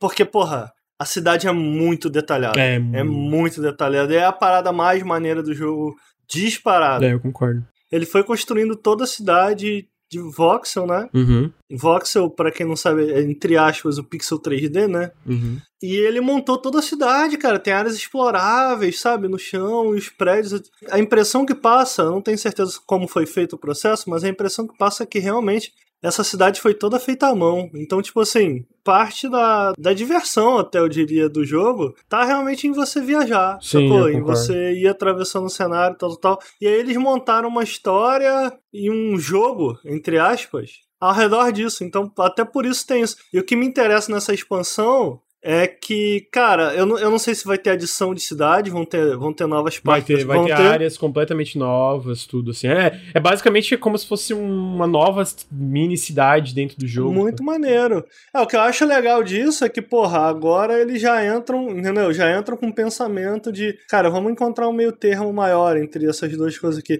Eu não zerei o, o jogo original ainda, mas ele me interessa muito. Pra galera. Eu, eu sinto que é um dos jogos que embarcou ali no hype do Cyberpunk. Tava, tava todo mundo querendo algo cyberpunk pra jogar. Tá tendo uma ascensão do de jogo cyberpunk. E, porra, cara, visualmente, esteticamente, eu não consigo me lembrar de uma cidade cyberpunk que você pode explorar, assim, num jogo tão legal quanto essa, cara. É muito maneiro. Lembra Blade Runner e Quinto Elemento. Muito Blade Runner. E o Granja, aliás, tu tem que ver Granja, Blade Runner. Eu tenho, eu tenho, eu tenho que ver, eu tenho que ver, mano. Que vergonha. Nossa, nunca vi. Nunca vi nenhum dos dois. Caraca. Não, mas eu tava falando que é, tu comentou até acho interessante, porque eles eh, eu lembro que eu vi uma thread quando eles estavam falando sobre essa o, o City of Ghosts, né, que é o nome dessa DLC, que eles falam que o Cloudpunk original era tipo meio parada, cara, a ideia era criar uma cidade cyberpunk nos céus. E aí eu acho que é isso falou, né? Começou aí, criaram a cidade, depois veio o jogo. E eu sinto que é isso, agora a partir de agora eles podem expandir, porque tem um fundamento bom e cara, eles expandiram muito até o jogo original. No jogo original, pra quem não sabe, tu controlava o carro em terceira pessoa, mas quando tu estacionava nos lugares que você pode explorar, era câmera fixa. Só que eles adicionaram tanto câmera livre em terceira pessoa como em primeira pessoa. Mano, explorar esse jogo em primeira pessoa é muito lindo. Ficou irado. É muito. Ficou Eles botaram cockpit maneiro. dos carros, então, tipo assim, ficou mais. é, eu vou usar a palavra aqui, uma palavra meio. Talvez que tem um- uma. Dá pra, a galera brinca,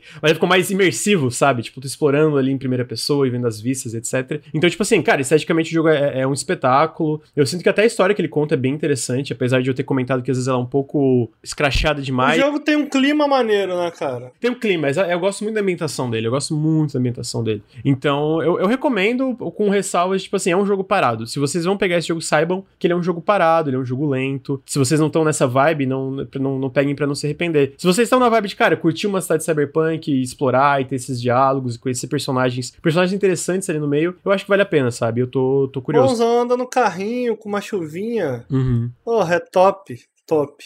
CG curte uns jogos desses assim, relax, né? eu Igual gosto, eu gosto. Elite Dangerous. Porra, bom demais. Uma hora a gente vai jogar esse aí. Uma hora, né?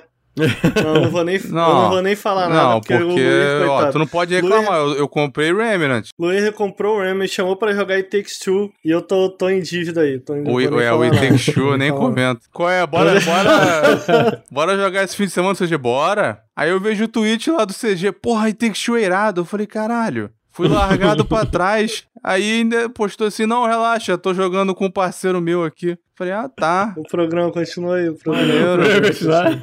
Maneiro. O que ele falou do Granja, né? O mundo da cambalhota. E agora a próxima notícia da pauta é sobre. é, a gente tava falando sobre franquias lendárias, sobre jogos grandes aí, sobre coisas tipo Cyberpunk, etc. E a gente agora recebeu que a- o Hideo Kojima está negociando com a Microsoft para ela publicar o seu próximo jogo. O que eu achei uma notícia surpreendente. Ainda não é um acordo feito, né? Pelo que a gente sabe de insiders. É, está em conversas com a Microsoft para a empresa publicar seu próximo projeto. É uma tentativa da Microsoft de alavancar mais talentos japoneses para criar projetos para Xbox e Game Pass. Aparentemente tem a ver com um projeto que não deu certo com a Google, que era um projeto de terror, episódico, etc. Que a gente não sabe se é, terror- é episódico ainda, não sabe como é que é, mas a ideia parece que é alguma coisa a ver com isso. E o Jeff Grubb, que é o cara do Venture Beat, que ele é um insider com... é, Muita um- informação da Microsoft, né? Bastante. Muito, é, mas não só ele, vários outros insiders que tão, tem, tem uma consistência no que, que eles falam sobre, né? Confirmaram que eles são de fato negociação. Aparentemente é isso, a Microsoft pro- é, possivelmente vai publicar o próximo projeto do Hideo Kojima, então é uma coisa que. É o tipo de coisa que a gente acha. que eu, eu pessoalmente acho meio surpreendente, que eu não esperava, né? Mas o que exatamente te surpreende? Tipo, na,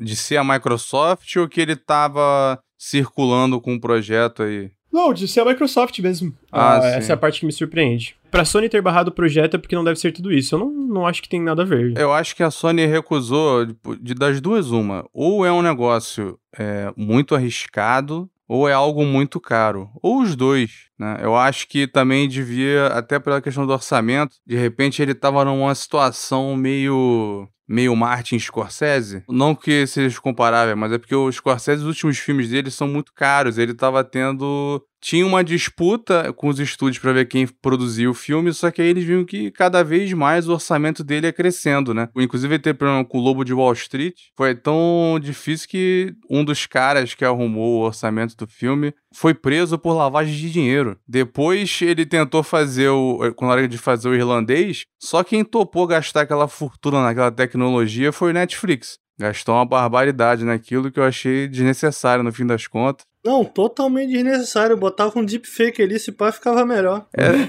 tudo pra não usar outros atores, tá ligado? Enfim, Véi. muito dinheiro. O próximo filme dele é a história de um serial killer. Vai custar 200 milhões. Caralho. 200 milhões. Aí quem topou foi a Apple. A galera com o cheat de dinheiro chega lá e banca. Então pode ter sido isso. O Kojima saiu oferecendo um negócio que era muito caro e a Microsoft falou, beleza. Eu acho que sim, é porque eu, só não concordo. Ah, a Sony passou porque o projeto não, não, parece muito interessante. Mano, todas, todas as publishers passam projetos promissores, etc. Que às vezes não se encaixam na pipeline, às vezes pode ser decepção com as vendas do Death Strange, Death Strange etc. Eu acho que é uma linha de raciocínio que não, não funciona na realidade de distribuição que a gente tem em jogos hoje, né? Não, não tem nada a ver, assim. Não é porque a Sony passou que a qualidade do, do projeto em si não vai ser boa. A Sony já publicou projeto cagado, a Microsoft já publicou projeto cagado, às vezes é bom, às vezes é ruim. Então eu acho que é uma linha de raciocínio que, que tem muito fundamento. Dito isso, é, é uma coisa que eu acho surpreendente porque eu só não esperava a, logo a Microsoft publicando um jogo do Kojima, né? Tanto pelo, pela relação histórica que eles têm que ele tem com o PlayStation e não só por isso, como a, pelo fato da Microsoft não ter tido muitas parcerias com desenvolvedores japoneses nos últimos anos, né? Então é uma coisa que me pegou de surpresa. Ainda a gente provavelmente ainda tá longe de ver esse, esse projeto de qualquer forma tangível e talvez até até não, não ele não se concretize, né? Talvez tipo, pelo que a gente teve notícias, eles estavam na, na fase de, é, é, o Kojima já estava conversando com os advogados, que é o que a gente parte do pressuposto que tipo já estava no final, né? Que quando tá no advogado é para para parte legal e etc. Mas é uma coisa que eu não esperava e eu tenho muita curiosidade para ver como seria o projeto, especialmente se for esse projeto de terror. É, eu espero que seja, a gente sabe que o PT, né, o Silent Hills, ia ter colaboração com o Junji Ito, ia ter colaboração com o criador é, do Japão que, que, faz umas coisas muito incríveis. Então, basicamente a minha esperança é que seja de terror, porque eu gosto muito de terror, e o Kojima eu acho que faria umas paradas de terror interessante, e que o Junji Ito faça parte disso, porque o Junji Ito faz uns, uma, umas coisas incríveis. Ah, o Del Toro participou do, do, do Death Stranding, né? Então, talvez participe desse de novo, não sei. Mas é isso. Vocês têm alguma coisa para acrescentar? Eu lembrei agora daquela notícia do dinheiro que o Death Stranding fez no PC de 27 milhões de dólares.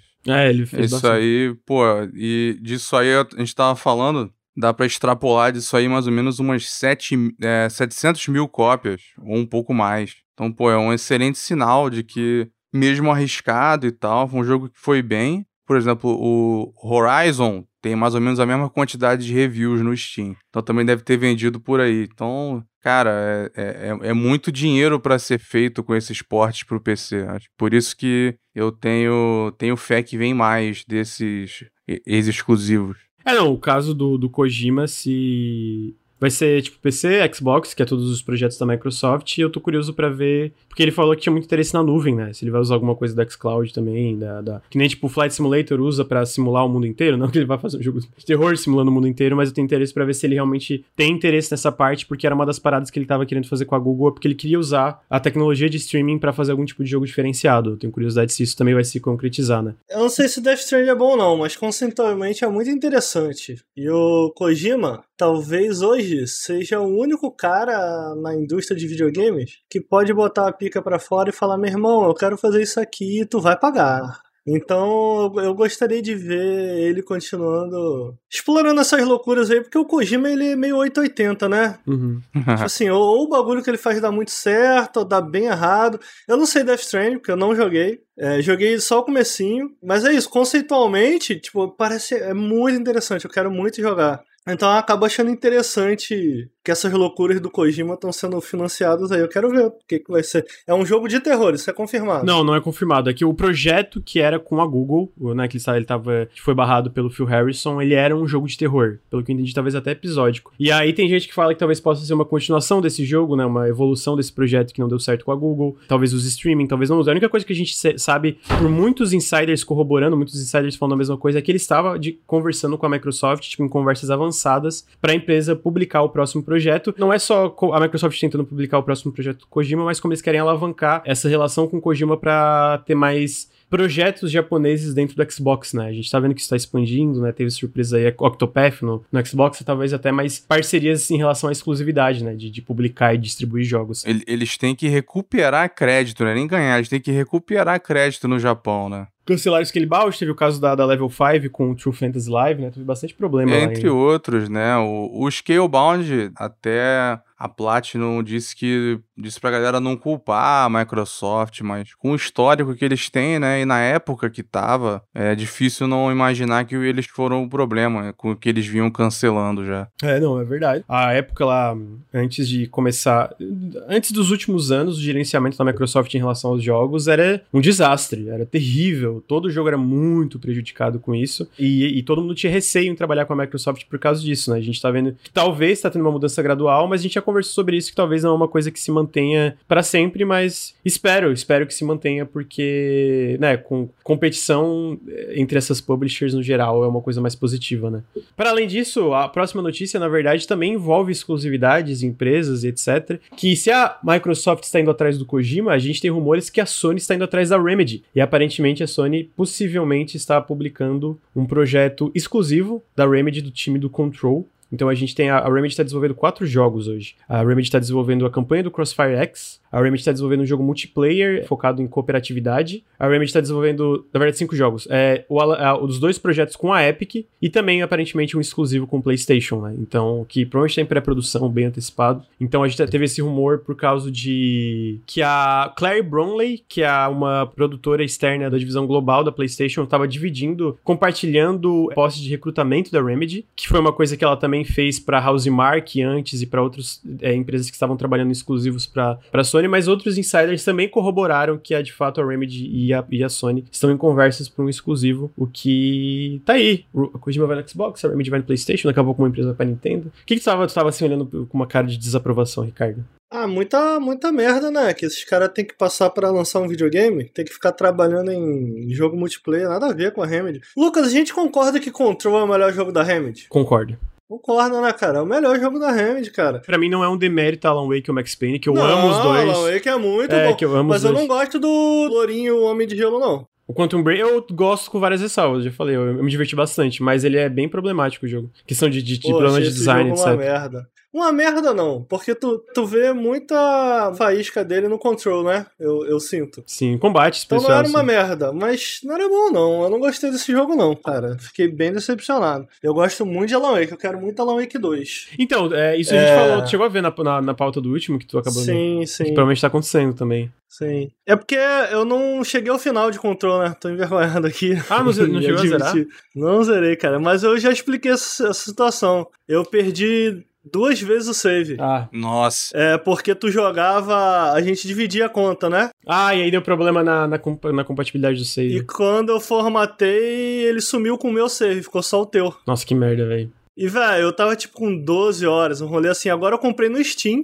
E eu vou jogar no Steam essa porra, vou começar de novo. Mas, velho, oh, tudo bem, eu realmente gosto muito desse jogo. Eu realmente é, eu, eu quero jogar de novo. É muito maneiro. Mano, tu conhecer ali a, a, a, casa mais antiga é muito da hora. É muito É incrível, irado, é, é incrível. Lembra que o Bruno ficava falando mal desse jogo? Até hoje eu não perdoei ele. Mas ele voltou atrás, ele Caraca. falou assim, não, o jogo é incrível mesmo. Ah, é? é eu acho que ele ainda não porra. gosta tanto da história. E aí, eu, cara, é o tipo de jogo que eu fui, a, eu fui atrás de todos os documentos para ler. Foi esse nível de que eu gostei da história do jogo. Ô, Lucas, mas eu li que as DLCs, eu li um crítico, agora não lembro quem é, um crítico que ficou empolgadão aí com a Wake, que gosta muito de Control, ele falou que as DLCs são uma merda. Que é decepcionante. Aí não falou uma merda, ele falou muito decepcionante. São decepcionantes, eu concordo. Eu acho que tanto na, no escopo, no que, que ele mostra mecanicamente, como a forma que ele expande a história, para mim, é muito raso, sabe? Tipo, é muito seguro, muito tipo, ah, tá, tá vendo? Tem isso aqui. E não vai muito além daquilo ali. Pô, eu lembro que eu tava até mais hypado pra primeira DLC que não era da Alan Wake, que era da, da The Foundation, né? E eu fiquei, porra, mano, porque é, como tu conhece o The Foundation, né? Não vou dar spoiler, mas como tu conhece o que é o The Foundation no jogo original, na, na no jogo base, é muito irado. Fica, caralho, mano, olha que foda isso aqui. Meu Deus, vai ter uma DLC disso aqui, aí é uma bosta. É tipo, porra, é sério? É isso que vocês estão falando? Então eu também fiquei bem decepcionado com as DLCs mas do jogo. Mas era, era Season Pass, né? Era Season Pass, era Season Pass. Que pena, né?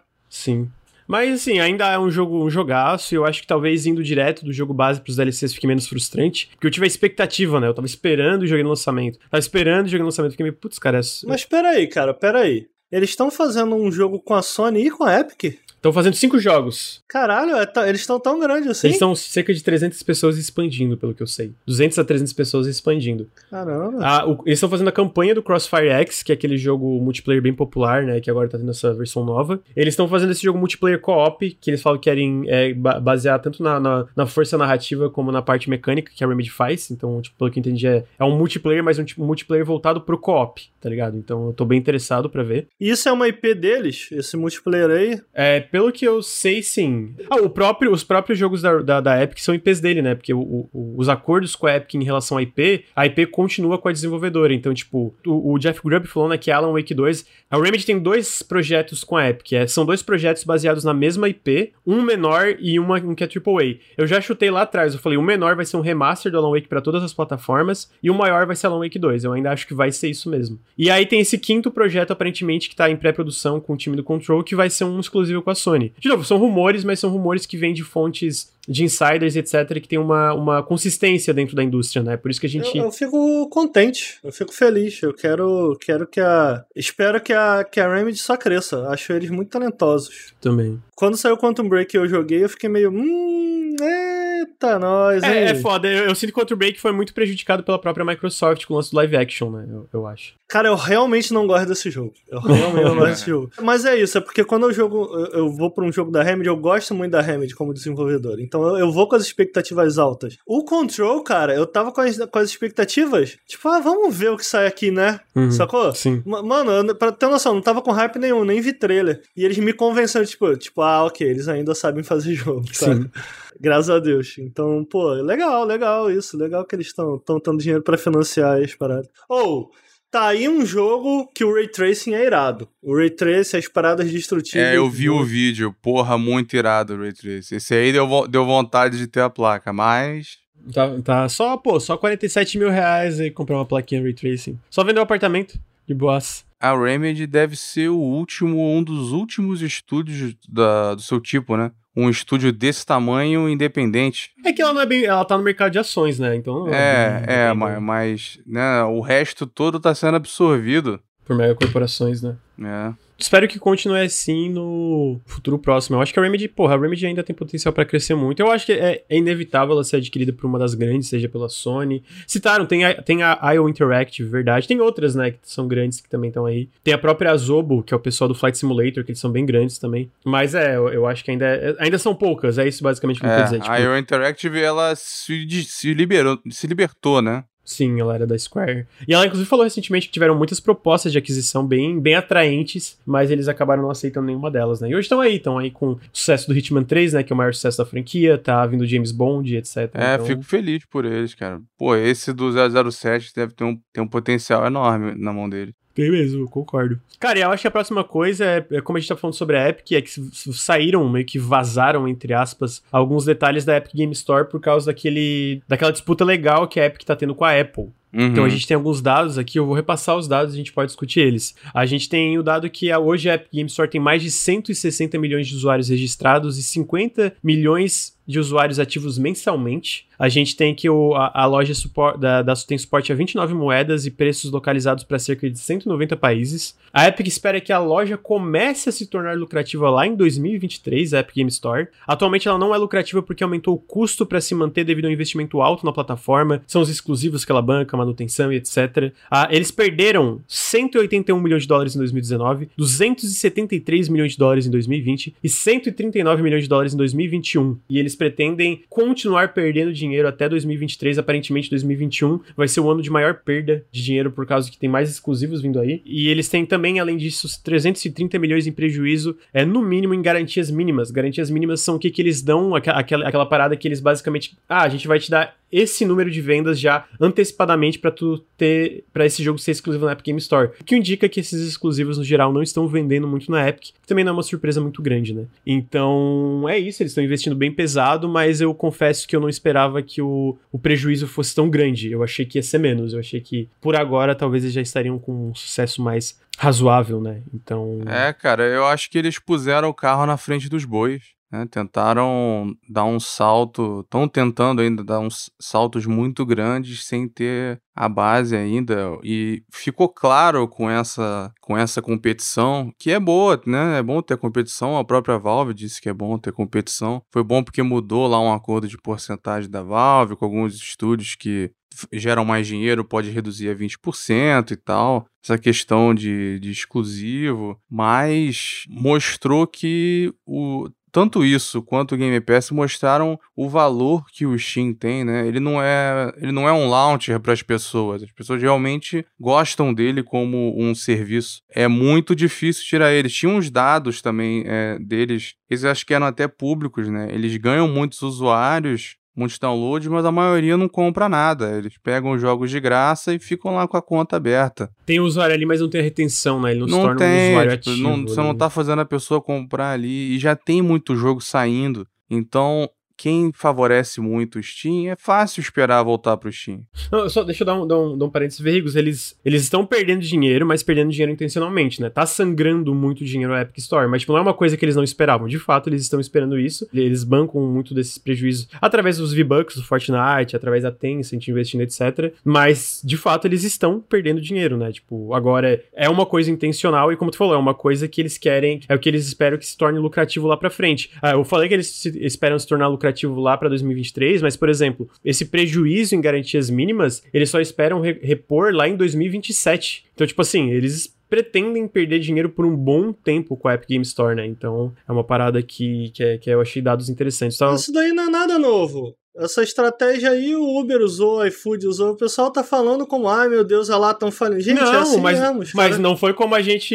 Eu só, só tava. É porque eu, trou eu, trouxe os números mesmo que não tinha, né? A gente teve por causa daquela disputa legal entre, entre a Epic e a Apple que tá tendo, e aí acabou saindo dados que eles não, não, não divulgariam em outras situações. Eu só, eu só achei interessante os números exatos, né? Você chegou a. Tu viu na pauta, acho, né? Então nem preciso repetir. Vi, vi. O que eu ia dizer é que tem outros, é, outras empresas é, trazendo muito dinheiro e, e, sangrando, mas assim, isso aí não é a Epic sangrando, né? O estúdio em si tá fazendo uma grana enorme recebeu um investimento enorme agora, já tinha recebido da Tencent, levantou acho que agora mais quase 2 bilhões e tal. Não só isso, Fortnite ainda dá muita grana. É, né? muita uhum. grana. O, o, a questão que estavam comparando com outros que fizeram a estratégia de tomar muito prejuízo muito tempo e que ainda tem, a diferença é que o, esses outros casos trazem muito dinheiro ainda, mesmo perdendo dinheiro, porque eles têm um crescimento exponencial. E o que a Epic está mostrando é que não tem esse crescimento, não tem retenção. Eles não estão criando consumidores da Epic Store que ficam lá comprando os jogos como se fosse o principal deles. Eles têm um attach rate lá muito baixo.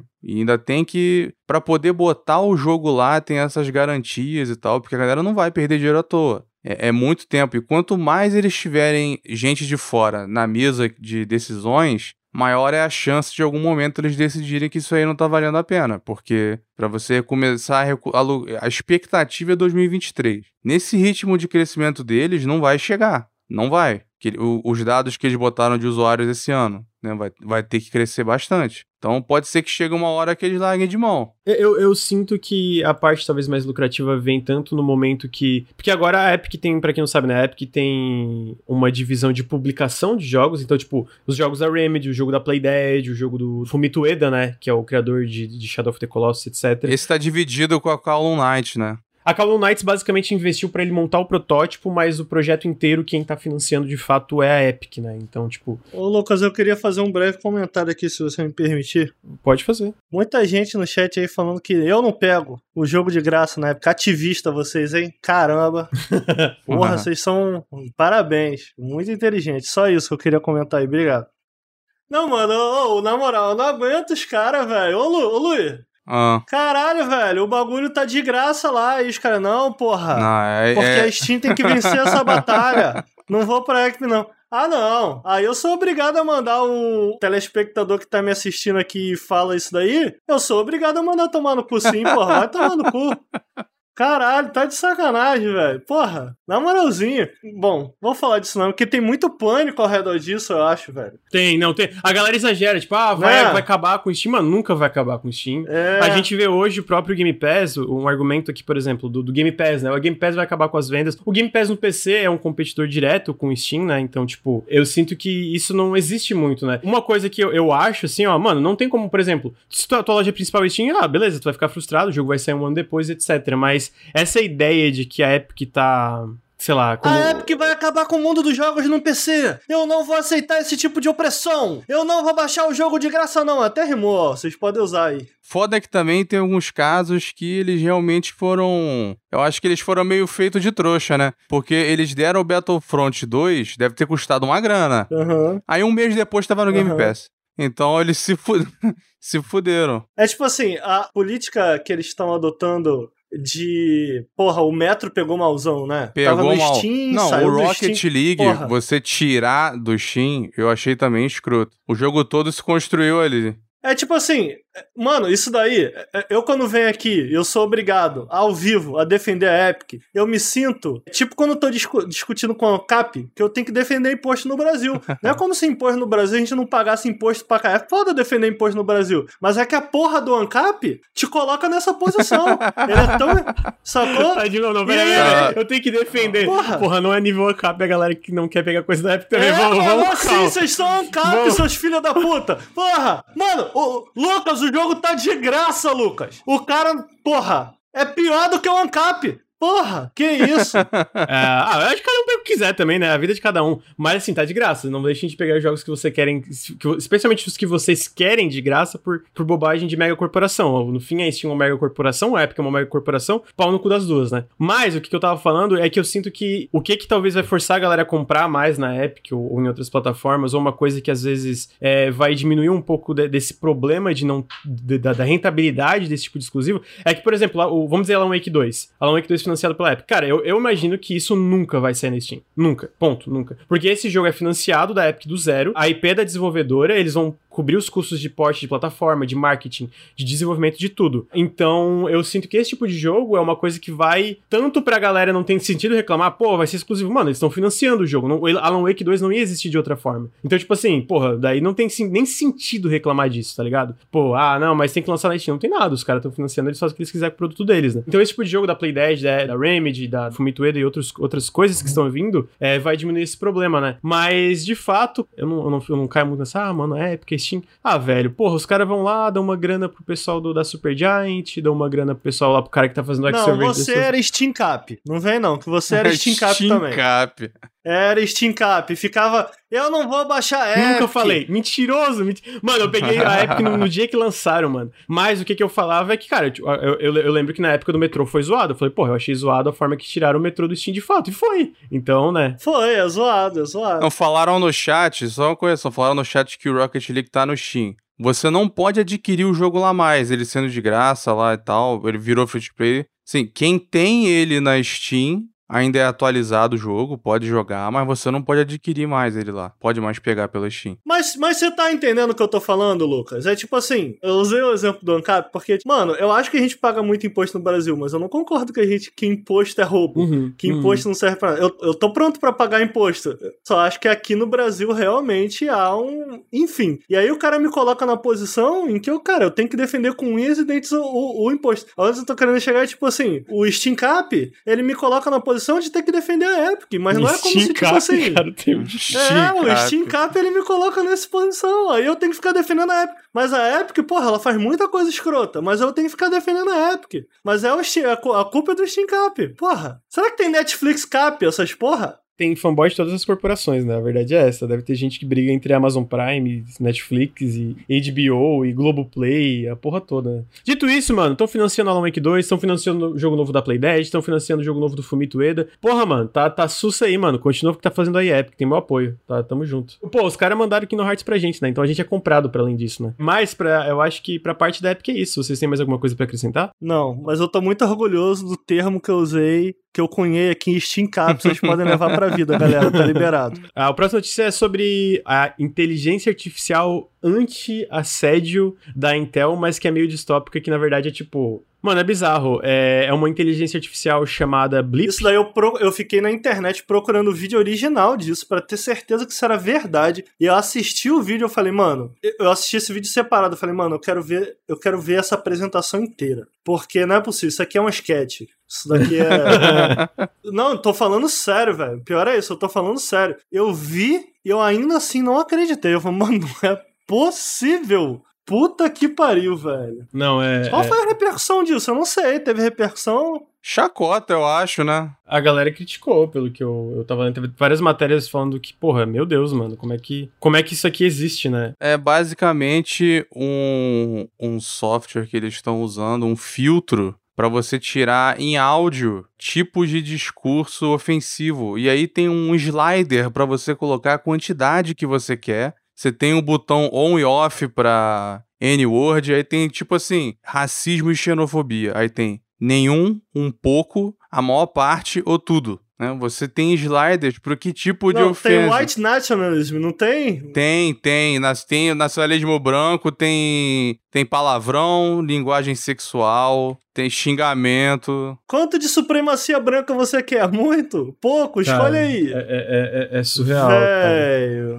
Uh, tá aí na tela, pra quem tá assistindo no feed, é isso. Tem, tipo, vários sliders. E aí é, tipo, é, misoginia, que é nada, pouco, muito. Tem misoginia tem, também? Misoginia. Tem a N-word, tem é, racismo e xenofobia, tem, como fala, tem até parte de... Body tipo, shaming, tem tudo. Cara, Velho. é surreal. Tipo assim, como, tá ligado? É, é, é, tem uma matéria da Vice que eles sentem o cacete nisso, que é tipo, cara, é, da onde que isso é uma solução, tá ligado? Da onde, que mundo que alguém pensou que isso era uma solução, tá ligado? Eu acho que a xenofobia aqui no, no Age of Empires está muito alta. Eu vou botar, eu vou reduzir para pouco. Vou abaixar um pouquinho Cara, aqui. Sério. Mano, eu não acreditei. Eu falei, mano, isso é sacanagem, isso é montagem, né? É coisa da internet. Mas não, velho. Alguém. Alguém. Ou, oh, para pra pensar. Alguém. Não só alguém achou que isso era uma boa ideia, como alguém ouviu essa ideia, aprovou ela, achando que era uma boa ideia. Deu um investimento necessário. Chegou na frente da câmera para apresentar. Velho, e ainda teve uma equipe que editou isso aí, mano. Ó, deixa eu só explicar rapidamente. É uma, é, uma, é uma aplicação de inteligência artificial que vai reconhecer e censurar discurso de ódio em tempo real. É chamado de blip. Só que, tipo assim, o lance é que basicamente existem vários sliderzinhos que tu pode botar. Se tu quer ouvir muita misoginia, ou se tu quer ouvir pouca, se tu quer ouvir N-word ou não, tu desliga ou liga. Se tu quer ouvir supremacismo branco ou não, tu vai aumentando muito, pouco, médio, nada. Só faltou uma barra de nazismo, né? Só um de Ma quatro. Nazismo, muito pouco.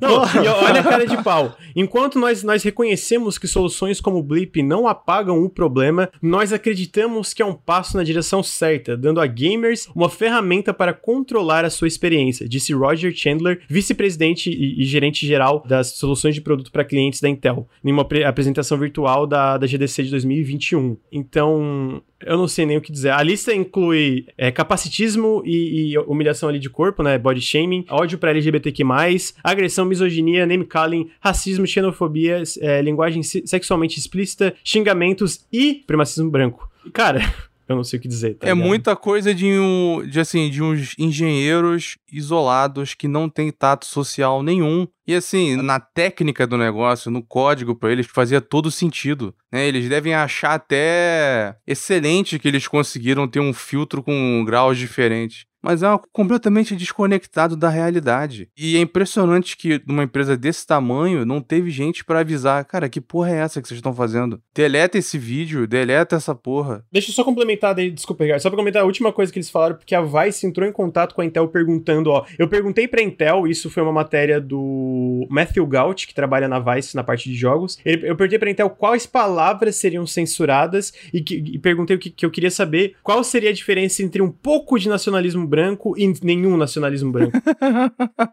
e aí, qual foi a resposta? Eu tô muito curioso, é, cara. Então, aí falaram, o app ainda, é um, ainda está em é um trabalho em progresso. Nós construímos ele com uma feedback da comunidade e continuamos a escutar o feedback da comunidade. Hoje o Blip mantém um, um login texto para que o usuário, o dono, possa ver o que, que foi censurado, não quem, e os logs não persistem depois que a aplicação foi reiniciada. Todos os algoritmos do Blip trabalham localmente no cliente do arquivo do usuário em si. Nenhuma data é mandada para fora do sistema do usuário. Ou seja, parece que vai ser uma coisa mais customizada para a pessoa em si. Eles não deram uma resposta. A verdade é essa, eles não deram uma resposta não tem que, como, é um pouco... né? Você só, só, vai pegar mal se responder. Só comentar uma parada que falaram no chat assim: ah, não deve ter sido engenheiro isolado. Acho que eu expressei mal. Eu quis dizer assim que essas pessoas que fizeram e que apresentaram são isoladas no sentido de que elas não têm noção mesmo da, da, da, das questões e da sociedade. Não que eles fizeram num canto e o negócio apresentaram. É, realmente não é um projeto barato. Eu imaginei que esses sliders, o motivo fosse justamente para treinar, né, a IA, pra, pelo machine learning. Eles colocaram com a intenção de poder treinar, ver quanto que ele consegue filtrar certo e errado, se vai mexer no slider. Mas como eles estão dizendo que o dado fica só no usuário, né, que não volta para eles, é até pior, faz menos sentido, porque não é nem para treinar o programa. É, eu fiquei sentindo. Eu usaria esse programa, eu fiquei sentindo falta ali de uma barra, dependendo se ela tivesse, eu até usaria, porque de vez em quando eu tô usando a internet eu me deparo o tempo inteiro com o Monark. Se tivesse uma barra de Monark ali. porque, porra, às vezes eu tô no Twitter e tá Monark no Trending Topics, às vezes eu tô usando o YouTube e do nada vem. É, ah, assista aqui Clip Flow. Porra! Eu preciso de uma barra de Monark na minha vida, porque não, tá foda. Caralho. Ninguém aguenta mais Monark, velho. Puta que pariu. Porra. E tem mais algumas coisas que eu vou passar rapidamente antes da gente entrar pro, pro, pra última notícia que eu acho que vai ter mais discussão, que é que a Platinum Games lançou um novo jogo de ação agora pra Apple Arcade chamado World of Demons, que é, inclusive tá, tô pra jogar ainda, mas parece bem legal. É tipo um hack and slash, sabe? Tipo, que nem os clássicos da, da Platinum com o visual meio Okami. Então, dê uma olhadinha. É, se vocês têm Apple Arcade, baixem pra testar. Outro que eu quero trazer, mas eu quero trazer quando eu jogar, que é o Fantasian, que é o novo jogo do Hironobu Sakaguchi, o criador de Final Fantasy. Eu acho que também tem a parte do Time Splitters. Para quem tem o Homefront The Revolution, existe na internet um agora um código fonte aí para que tem um basicamente um, um remaster, uma versão nova nativa de que roda até 4K no PC, o Time Splitters 2 inteiro dentro do Homefront The, The Revolution, que eu chuto que é algum tipo de teaser ou um ARG pro novo jogo que eu acho que vai ter um novo Time Splitters. E também teve um negócio que daí eu acho que vou deixar para a próxima vez que a Commodore Node agora pretende publicar os próprios é, jogos. ninguém sabe que jogo é esse não, cara. Como é que vão lançar uma continuação. Tem uns fãs, é um sucessozinho cult. É, tem, tem três jogos da franquia e a galera é... Ninguém no chat sabe que jogo é esse. Eu nunca, nunca vi esse jogo. Nunca viu? Eu não, não sei o que é isso não. Não sabia nem que tinha... Eu já conhecia Time Splitters antes de sair essa parada do Homefront. Quem fazia esse jogo? Free Radical. O pessoal do Haze, lembra do Haze? Quem diria, hein? Haze? Ah, Haze de PS3, que o bonequinho era era amarelo. A galera gostava do, do, na época do Time Splitters, eu lembro que tinha uma fanbasezinha. É porque a galera, a galera desse estúdio foi pra Dan Buster, que fez o Homefront Revolution. Então, tinha uns veteranos lá, eles devem ter deixado como. Pode ter sido um passion project, né? Que fala de algum, algum cara que quis botar ali dentro. Que eu acho que tem. Eu não sei se tem problema com os direitos do jogo e tal. Eu não sei, mas é, é um FPS em que tu viaja em eras diferentes, vai tentando impedir um uma parada apocalíptica alien. Eu lembro de jogar um pouco do 2, ele é da geração PS2 e tal. E tem seus fãs que queriam a continuação e tal, o remaster. E aí, do nada, acharam isso aí no jogo. Então, também confirmaram que E3 vai ter um evento digital agora de 12 a 15 de junho, centralizado. As empresas confirmadas são a Nintendo, Xbox, Capcom, Warner Bros, Konami, Ubisoft, Take-Two e Koch Media, que é o pessoal da Deep Silver, etc. Inicialmente seria algo pago, pelo menos algumas partes, mas voltaram atrás disso e não vai ter. Antes ele também tinha vazado que talvez ser demos e conteúdo on demand, tipo aquele Steam Games Festival que vem várias demos, mas eles também não prometeram nada disso, falaram que eles ainda estão evoluindo esse tipo de coisa pro futuro. Então tá aí, vai ter uma E3 torção. Vamos ver se a gente consegue fazer um over na utilidade digital aí, seria legal, mas não tô prometendo nada. Na última vez não deu certo, não. Não deu, né, no, na, no, na The Game Awards. Tá, mas a última notícia, na verdade, é a obsessão da Sony com blockbusters. É uma matéria do Jason Schreier dentro da Bloomberg. Eu vou meio que transcrever e falar os detalhes da matéria e depois a gente fala em cima. É uma matéria do Schreier falando sobre frustrações que alguns desenvolvedores estão passando dentro da Sony Interactive Entertainment devido ao seu grande foco em grandes blockbusters. A matéria vem após decisões decepcionantes como fechar a Sony Japan Studios, que gente viu recentemente, entre outras coisas. E basicamente começa falando sobre a divisão da Visual Arts Service Group, que é uma divisão que sempre ajudou outras desenvolvedoras a finalizarem seus projetos. É uma divisão de mais ou menos 200 desenvolvedores. Mas há pouco tempo eles tentaram criar uma, uma unidade para desenvolver seus próprios projetos, para ter uma autonomia melhor. Michael Moonbauer, que é, dirigia a divisão desde 2017, organizou cerca de 30 desenvolvedores para criarem essa nova unidade. Uma unidade aprovada em probatório pela Sony, mas que não foi revelada publicamente porque ela não queria dar um orçamento maior para eles expandirem essa equipe, né? Então era uma parada que sempre ficou ali na base de 30 desenvolvedores, mais ou menos. A ideia era inicialmente eles focarem em remakes inicialmente um remake de The Last of Us, porque era um que não ia precisar de tanta coisa nova dentro ali, porque ele era um jogo que funcionava para os padrões modernos, digamos assim. Então foi o pitch que eles deram. Aí, inicialmente eles queriam, na verdade, na verdade, fazer um remake de Uncharted, mas ia ter que mudar muita coisa, então eles mudaram, pivotaram para um remake de The Last of Us. Em 2019, o Herman Host, que é o novo cabeça da Worldwide Studios, era o cabeça da Guerrilla Games, ele foi avaliar o projeto e ele não gostou do orçamento que estavam pedindo. Porque basicamente ele, ele questionou por que, que esse orçamento é tão maior que outros remakes que a gente já aprovou aqui dentro da Sony Worldwide Studios. E o, argumento do Michael Moonbauer é porque eles precisavam criar uma nova tecnologia para desenvolver um remake direcionado para o PlayStation 5, seja parte visual, parte mecânica. O host não foi convencido de acordo com pessoas familiares com a situação. A Visual Art Service Group, então, precisou ajudar a Naughty Dog a finalizar o The Last of Us Part 2, mais de 200 funcionários junto com a equipe do Moonbauer de 30 pessoas. E depois da conclusão do projeto The Last of Us Part 2, o que, que aconteceu foi que os papéis foram revertidos. Dezenas de funcionários da Naughty Dog foram movidos para ajudar no remake que a Visual Art Service Group tinha começado. E o que, que aconteceu foi que a curta autonomia e o plano do Moonbauer morreu ali. Porque o que aconteceu foi que o, o projeto do remake de The Last of Us foi movido para dentro do orçamento da Naughty Dog. E a Naughty Dog começou a tomar as decisões e a Visual Art Service Group voltou a ter um papel de suporte dentro do projeto. Então hoje, hoje o que que tá, acontece é que existe um remake de The Last Mas of Us. Mas peraí, peraí não era Visual Arts Group, pelo que eu entendi. Era um grupo que saiu da Visual Arts, um, um grupo de, de talentos dentro da Visual Arts Group. Mas então, era um grupo de 30 pessoas que começou ali dentro, que ainda era dentro da Visual Arts. Mas aí já não era mais a Visual Arts, ou era? Era, era tipo, eles tinham um, um codinome, mas eles não tinham uma equipe própria ainda, tanto que foi aprovado em probatório, mas no momento que eles precisaram, por exemplo, trabalhar para finalizar o The Last of Us Part 2, foi toda a Visual Arts Service Group e esse grupo separado que tava começando a trabalhar no protótipo do remake do The Last of Us. Também ajudou. Todos foram pro The Last of Us Part 2. Aí depois virou, é, reverteu os papéis, e aí a Naughty Dog começou a trabalhar nesse remake junto com a Visual Arts, só que muita gente que trabalhou no projeto original do The Last of Us também trabalhou, então eles tinham mais poder de decisão. O projeto foi movido para dentro do orçamento da Naughty Dog, e esse plano que o Moonbauer teve de transformar essa equipe menor em uma equipe própria, que trabalhava nos projetos próprios, em vez de virar uma equipe de suporte, morreu ali. Morreu ali porque o projeto foi ali e a Visual Service incorporado, foi incorporado né? e eles voltaram a trabalhar como suporte. Hoje existe de fato um desenvolvimento de The Last of Us sendo feito, um remake sendo feito de The Last of Us lá dentro da Naughty Dog, com a Visual Art Service Group ajudando eles. Toda a equipe do Moonbauer, todas essas 30 pessoas basicamente saíram da Sony frustradas com a situação. Isso é uma coisa que também a gente cita aqui, o caso que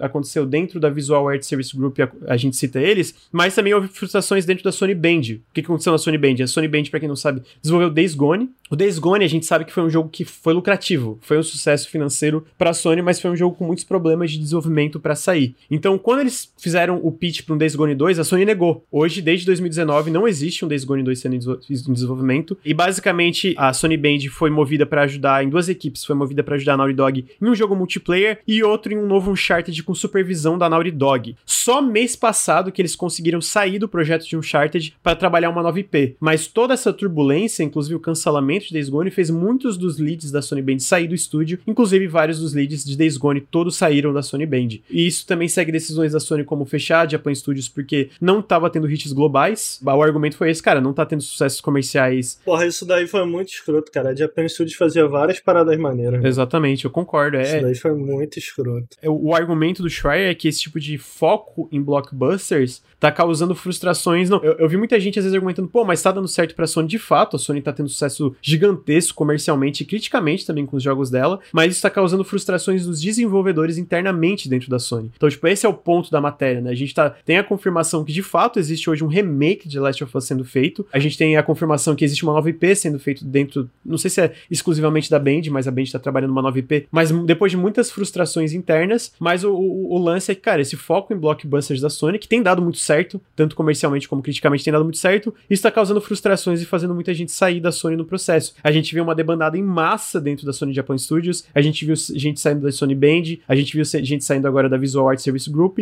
então é uma coisa que tá frustrando desenvolvedores internamente dentro da Sony. E eu, pessoalmente, eu, eu fico um pouco encucado com isso, porque eu sinto que uma das grandes razões de sucesso do PlayStation, além dos blockbusters, é como eles sabiam fazer parcerias com desenvolvedores externos, que nessa parte eu acho que eles estão trabalhando bem ainda. A gente faz Final Fantasy XVI exclusivo do PlayStation e, e outras coisas aí, outros exemplos. Mas eu sinto que era, era essa parada, cara, eles obviamente precisavam dos hits. Eles iam atrás dos hits. Mas eles não iam só atrás dos hits, sabe? E eu sinto que, se de fato isso é uma reflexão do que, que tá acontecendo internamente dentro da Sony, eu sinto que isso no longo prazo pode voltar de uma forma negativa para ele, sabe? E eu queria a opinião de vocês, né? O que eu achei interessante dessa matéria, primeiro, eu não, eu não sabia se você tinha noção, eu pelo menos não tinha noção, de que existia, né, uma empresa, basicamente, um grupo, né, que é esse Visual Arts Studios, como é que eles chamam? Visual Game Arts, eu, não, eu me esqueci. Visual Arts Service Group.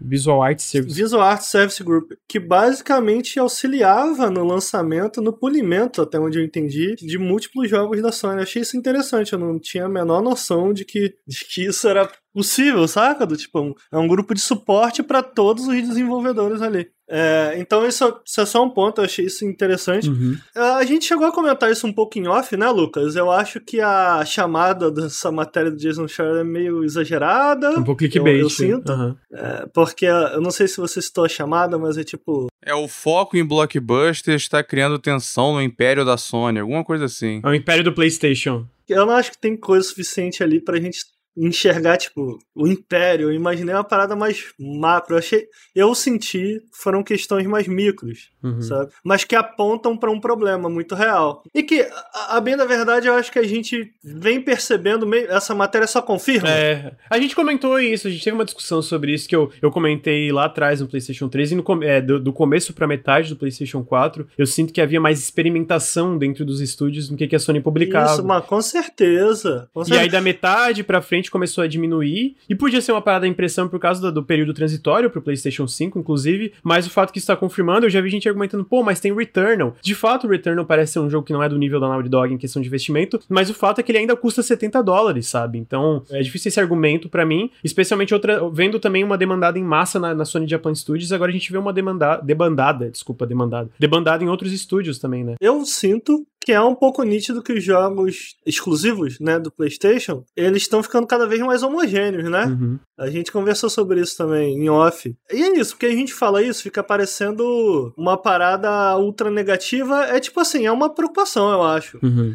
Mas é um fato que, cara, os jogos têm sido bons, entendeu? Sim, eles sim. Têm, os jogos têm sido legais, têm, eles têm qualidade, eles são sucesso de, de venda, de, de público, de crítica, sabe? Sim. Mas isso não apaga o fato para mim, eu enxergo como fato de que os jogos estão ficando cada vez mais homogêneos. E eu entendo isso como um pouco preocupante, porque é o tipo de coisa, cara, que tá dando muito certo até que não tá dando mais. É... Não sei se isso faz sentido, faz, sabe? Faz. Quero deixar bem claro, tá? Antes que alguém interprete de forma errada, não, não chega nem perto do nível que a Microsoft era na época do, do, do famoso trio Halo, Gears e Forza. Não chega nem perto, ainda tem uma variedade muito, muito maior no PlayStation. Eu sinto até que tem uma qualidade muito maior desse período super problemático agora que eles estão solucionando dentro da Microsoft. Mas eu sinto que esse foco no blockbuster blockbusters pode é, se encontrar com esse tipo de problema, né? Que a gente fala da mesmice. O que, que mais me preocupou aqui é, tipo assim, mano, Days Gone foi um sucesso comercial. Isso fala na matéria. tipo, o pessoal fala, cara, não, foi lucrativo pra Sony, mas beleza, teve problema de desenvolvimento. Se um jogo desse naipe, que vendeu tanto como ele vendeu, a gente viu que é um jogo que teve pernas muito longas, vende até hoje, e tá pra sair pra PC Acho agora. Acho que ele foi um dos mais vendidos, ou o mais vendido da PSN em 2019, alguma coisa assim. Tinha um cara desses que,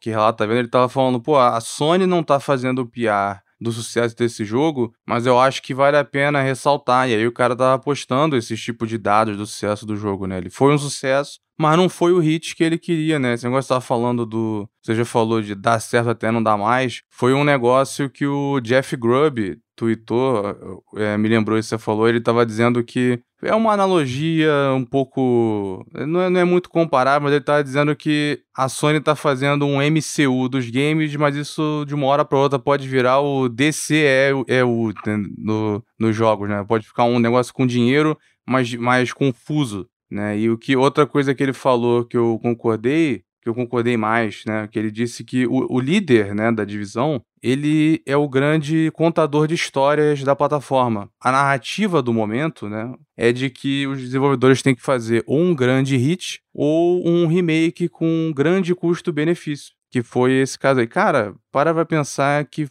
porra, remake de Last of Us, cara, não, isso é tão uma falta de criatividade completamente desnecessária você fazer um remake de The Last of Us. Eu imagino que seja para coincidir com a série da HBO. Vai ser filmada esse ano, termina em 2022. Provavelmente estava planejado para sair junto, né?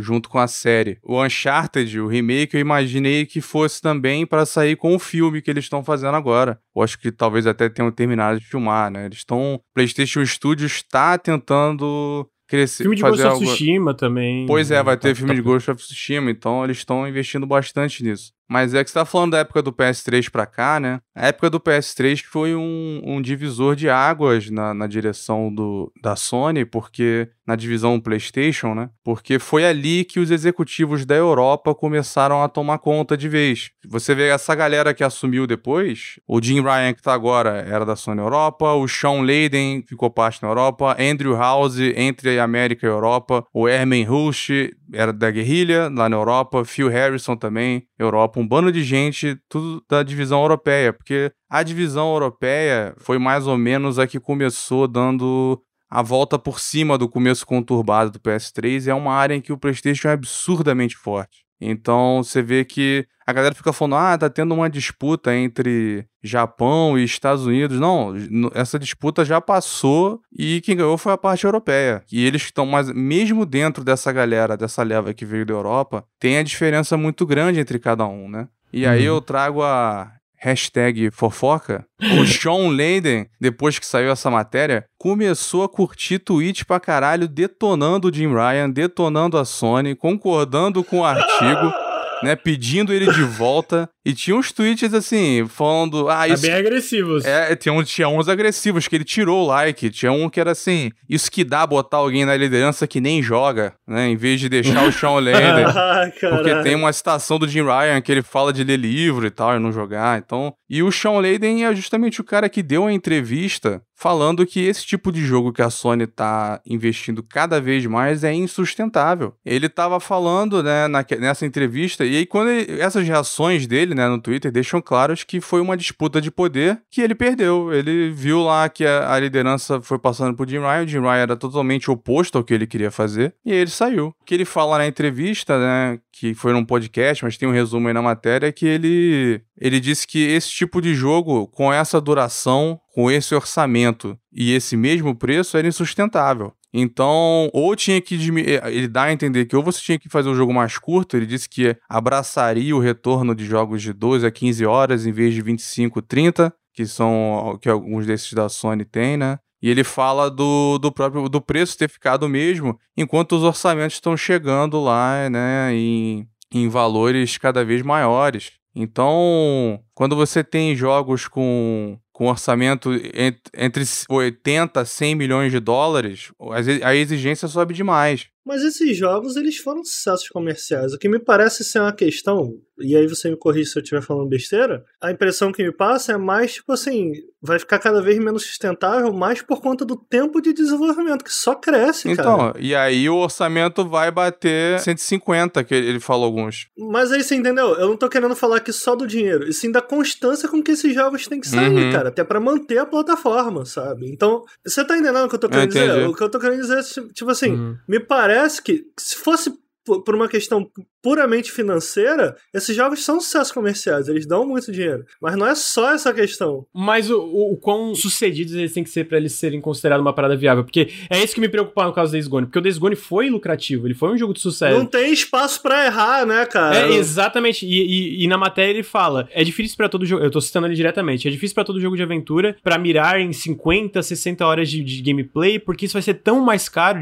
para alcançar, né? Especialmente com, sei lá, algo como Valorant valor de produção Naughty Dog visualmente, e no fim tu vai fechar para o mercado para muitos criadores interessantes para as histórias deles fora do mercado, se esse é o nível que eles têm que alcançar para criar uma coisa viável dentro do mercado AAA, né? Então, tipo assim, ele comenta tipo que, cara, é por isso que ele fala que preferia voltar para jogos tipo de 12 a 15 horas. The Last of Us é isso, é um jogo de pelo que eu lembrei, eu lembrei, levei cerca de 30 horas para zerar. E, cara, é uma parada absurda, tá ligado? E ele fala, mano, vai ficar muito caro, vai ficar levar muito tempo, como tu falou. E eu, e eu acho que o maior problema disso tudo é que isso leva a, a ter uma margem muito não tem margem para errar. Se Days Gone, que foi um jogo lucrativo, eles não aprovaram uma continuação porque não foi lucrativo o bastante, sabe? Aonde que isso vai levar? Eu acho que esse tipo de problema que é o que me preocupa mais. A gente vê, de fato, tem vários jogos ainda sendo desenvolvidos. é isso que eu não quero que, que, que pareça. Não, eu, eu, acho que, porra, a Sony ainda tá mandando muito bem em questão de exclusividade. Mas se, tipo, mesmo um jogo sendo lucrativo como Days Gone foi, é um problema a ponto de, cara, vai virar um estúdio de suporte. Jason Schreier complementa que tem gente dentro da Naughty Dog que tá se referindo a, a Sony Band de, de forma brincando como Naughty Dog South tá ligado? Esse nível da parada que existe ali de, de, dinâmica de poder, dinâmica de o que, que é o sucesso ou não, né? Então eu acho que esse tipo de coisa que é preocupante. É insustentável nisso, né? Porque eu lembro da matéria falando que na Naughty Dog tava tão ruim a questão de animadores que eles estavam tendo que puxar gente de Hollywood porque eles já estavam queimados na indústria de games, né? Porque é um, é um mundo pequeno, então um comenta com os outros, e aí os animadores não estavam querendo ir trabalhar lá. Eles estavam contratando de Hollywood de tão tenso Mas que tava. Mas olha só, a, a, minha única questão com isso daí é que eu acho que existe espaço e a Sony vem ocupando bem esse espaço, até porque é um espaço que não é qualquer empresa é capaz de ocupar. Eu vejo uma similaridade, o Luiz citou mais cedo aí a HBO, com o que a HBO faz um pouco, de tipo, de, é tipo, a Sony tá investindo muito nesses prestige games. Uhum. Sim, o, sim. E a HBO, ela faz um pouco isso com série, né? Sim, é bem isso. E eu sinto que existe espaço para isso. Não existe só espaço, existe desejo. Eu acho, eu acho que até por conta disso esses jogos da Sony são tão bem avaliados, porque, cara, são muito caros de se fazer, sabe? São muito caros, muito complicados de se fazer. Então existe esse desejo por mais jogos assim. E a Sony vem ocupando e ela tá vindo pesado nesse sentido. Eu só, eu só acho assim, eu vejo muita comparação que eu tô querendo dizer aqui é isso. Tipo, eu vejo muita comparação em relação ao que o, a Microsoft está fazendo. Eu não sei se há necessariamente nesse caso um certo e errado no sentido de, porra, o que a Microsoft está fazendo vai anular o que a Sony está fazendo e vice-versa, sabe? Uhum. tipo, cara, a Sony tá dando mole, porque a Microsoft está fazendo isso aí, eles estão dando mole. Eu não sei, me parece. Dá dinheiro, que dá dinheiro dá. Eu acho que a questão é essa, do tipo, cara, será que será que não vai chegar um momento em que esses estúdios vão estar sobrecarregados e a gente vai ver uma quantidade de jogos saindo pro próprio PlayStation? A gente tá vendo que o in... lógico que teve a pandemia, né? Mas a gente tá vendo aí um início bem lento, tanto pro PlayStation quanto pro Xbox, é bem da verdade. Ainda mais é, o Xbox, de jogos né? Ainda... De jogos exclusivos. Pois é. Então tem questões, né? Existem questões. Eu quero deixar claro, por exemplo, eu ainda acho que ela tá mandando muito bem, eu só acho que essa matéria foi, tipo, mais um passo preocupante. Eu concordo que existe espaço em relação a isso, e eu, eu acho que estão preenchendo de uma forma muito boa. Não é à toa que, tipo, o PlayStation 5 tá. Tipo assim, o PlayStation 4 já foi um sucesso gigantesco, né? E o 5 tá ainda mais, ele tá, tipo, superando em linha de tempo como foi o começo do PlayStation 4. Eu acho que faz sentido. Existe um prestígio ao redor da marca PlayStation, também faz sentido existir esse prestígio, né? Eu fico frustrado porque o próprio Sean Layden, o, o Luiz citou, tem um, um vídeo dele que é um cara que trabalhou na localização de jogos da From Software, se não me engano, tá falando sobre um jogo e ele fala, não foi um multimillion seller, ah, mas não foi na ponto. apresentação da E3 que ele fala do Vib Ribbon, é um joguinho de PS1 que saiu só na Europa e no Japão.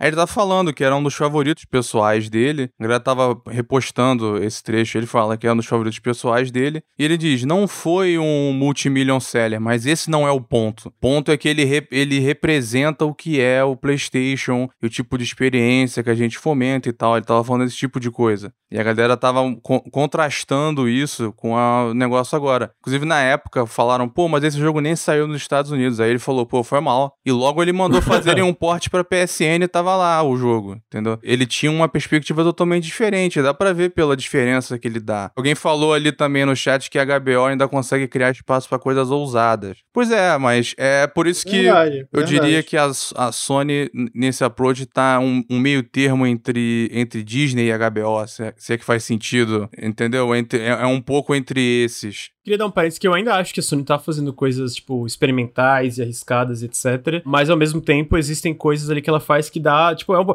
o próprio Dreams, por exemplo, tu pega. Tu vê que não existe um investimento. E tudo bem que era, era um jogo difícil de tu vender, digamos assim, né? Mas não houve um investimento tão grande no marketing, etc. E no fim agora ela jogou a responsabilidade. Eles cagaram pro marketing. Em cima da, da média molécula, né? Tipo, ah, vocês vão contratar mais, vocês que, tipo, viabilizem o Dreams, né? De como, como uma plataforma, etc. Aí tu pega, pô, mas ele já é uma, uma, uma plataforma, uma coisa estranha. Pô, tu pega o Roblox, que também é uma plataforma, e ele, ele teve um, né? No, só pra deixar claro, não é como se o Dreams fosse atingir o sucesso de algo como Roblox, porque Roblox é absurdo de gigante, mas no caso existe um lugar no mercado para esse tipo de coisa, e talvez eles não conseguiram capitalizar tão bem. E ao mesmo tempo, eles, eles fazem, eles fazem Dreams, eles pegam o jogo que sai no lançamento junto com, com o PlayStation 5, Astros Playroom, né? Eles estão fazendo mais VR. Tem coisas que eles fazem, não quero dizer que não tem, mas eu sinto que esse tipo de matéria, esse tipo de coisa que tá aparecendo de uma forma recorrente é preocupante. Me linkaram uma matéria no chat que é tipo, ah, a Sony luta para que é um, aparentemente é um depoimento do, do, do, antigo diretor da Gone, que a Sony, a PlayStation luta para sobreviver a cada geração. É o tipo de coisa que eu acho que pode ser verdade, mas ao mesmo tempo a cada geração, a cada trimestre fiscal e, e de noticiado, o que, que, a gente vê é lucro de recorde. Cada trimestre é mais e mais. Me parece, eu, eu, não sei se eu não sei se há, existe uma uma luta, né? É, eu não sei se existe uma ligação, é isso que eu tô querendo dizer, entre o que a gente tá comentando aqui, porque é muito pelo contrário, que a gente tem visto em, em termos de números é um grande sucesso, cara, de vendas desses jogos, de venda, de crítica, e, e tô falando não só dos jogos, mas também de mais Playstations vendendo, sabe? Então eu, eu, eu acho essa uma associação esquisita. Eu sinto que era mais no sentido que o, o, o Jeff Ross ele fala no sentido de como eles aprovam ou não aprovam um projeto. Mas o fato é que, tipo, nem todo projeto arriscado precisa ser um projeto multimilionário, 5 anos e 500 pessoas para fazer, né? E é isso que eu sinto que, para mim, não existe um argumento muito, muito válido. É, tipo, eu acho que esses projetos existem, a, a Sony não vai parar de preencher esse nicho. O meu ponto é mais, cara, tipo, não, não precisa ser todo projeto que eles dão, que eles viabilizam e dão greenlight ser desse nível, né? E esse tipo de coisa que me frustra, que é algo que eu tô vendo cada vez menos de uma forma tangível. A gente vê cada vez menos de projetos desse tipo, né? Vindo da Sony. Isso é uma coisa que é só tu seguir a linha de tempo, tu vê. Cada vez menos toque os jungles da vida. Fechar o Japan Studio também é outro sinal nessa direção, Porra, entendeu? Isso daí foi absurdo. Cara, sabe o que mais me preocupa nessa matéria, na real? Que foi algo que eu vi muita gente, tipo, que se alastrou aí pela internet em relação a, a essa matéria do Jason Schreier foi justamente em tom de comemoração que The Last of Us estava sendo trabalhado num remake. Acho que isso aí me preocupa muito. Botar a Naughty Dog, cara, para trabalhar num remake. Uhum. É bizarro, né? De The Last of Us 1 agora, nesse momento, eu acho uma decisão bizarra. Não acompanhado da decisão também de afastar o, o, porra, um grupo de talentos. Trabalha sabe? desde 2007 lá, os caras têm experiência, Exato. né? Exato. O Band lá é desde a época do Siphon Filter, é um estúdio antigo. Então, mano, eu entendo porque tem muito fã de Last of Us, eu entendo a galera ficar animada e tal, tal. Velho, eu acho que, porra, se sair vou jogar, pô, vou jogar e tal, cara. Mas eu acho uma decisão bem esquisita, cara bem Eu queria só, só responder umas coisas chat. Se for um remake estilo Final Fantasy VII Resident Evil 2, não tem como ser. The Last of Us é muito moderno, gente. Não vai ter uma reinvenção gigante como foi o Final Fantasy VII Remake ou Resident Evil 2. Ele é um jogo muito moderno, ele, ele funciona. Já tem um remake. Cara, ele é um jogo extremamente bonito até hoje, sabe? Provavelmente vão fazer mudanças, obviamente. Eu acho que a única forma viável de um existir um remake. Eu acho que de todos os remakes que eles poderiam fazer, para mim é o mais bizarro. É o, é o, mais bizarro da Naughty Dog perder tempo trabalhando. E se esse remake for, não for um remake do multi? Já falaram na mesma matéria que existem projetos diferentes. A Naughty Dog está trabalhando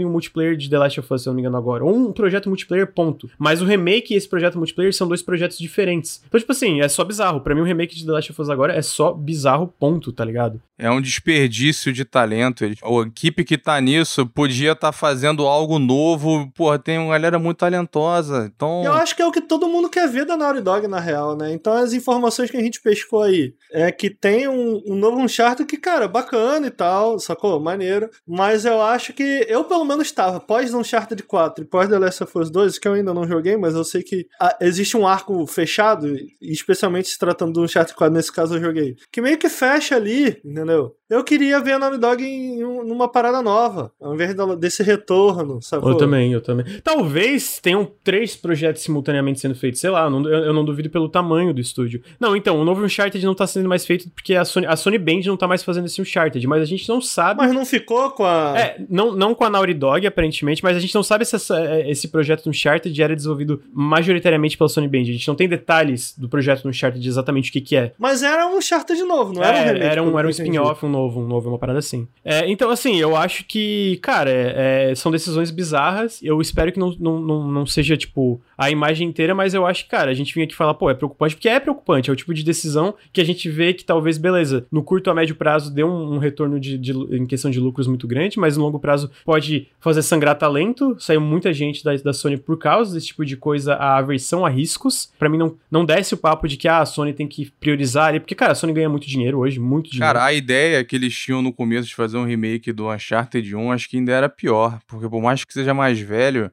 é um jogo assim. Eu acho que os remakes, se você for pegar jogos assim, o remake é interessante. Se teve um jogo que foi restrito pela época, ou que não, sabe, que não rodava direito, ou que é claro que teria inovações que ajudariam muito. Por exemplo, o remake do Shadow of the Colossus. Né? O jogo não rodava no PS2, não rodava direito. Porra, era, uhum. virava PowerPoint em algumas batalhas. E, e, é bem velho. E aí, porra, o remake lindíssimo. É um caso mais válido. Demon Souls é outro também que teve uma diferença é, impressionante. É um jogo mecanicamente, né, mais diferente e mais interessante. O Uncharted, cara, o primeiro, me desculpa, mas é um um jogo simplório. Ia ser muito caro fazer, ia ser um desperdício. Eu, eu acho já desperdício do The Last of Us 1, né? ainda mais que deve chegar, sei lá, é, 70 dólares no remake. Porque é muito essa mentalidade de não de não olhar para trás que a Sony tem, né? De não vender coisa adiante, de não ter retrocompatibilidade. Eles querem que você compre o novo. Então uhum. tem que uhum. ser o novo The Last of Us junto com a série que custa 70 dólares e tem ray tracing, tem a porra toda. É, é muito ruim isso. E enquanto isso, cara, você estava dando exemplo do Dreams. Esse é o tipo de jogo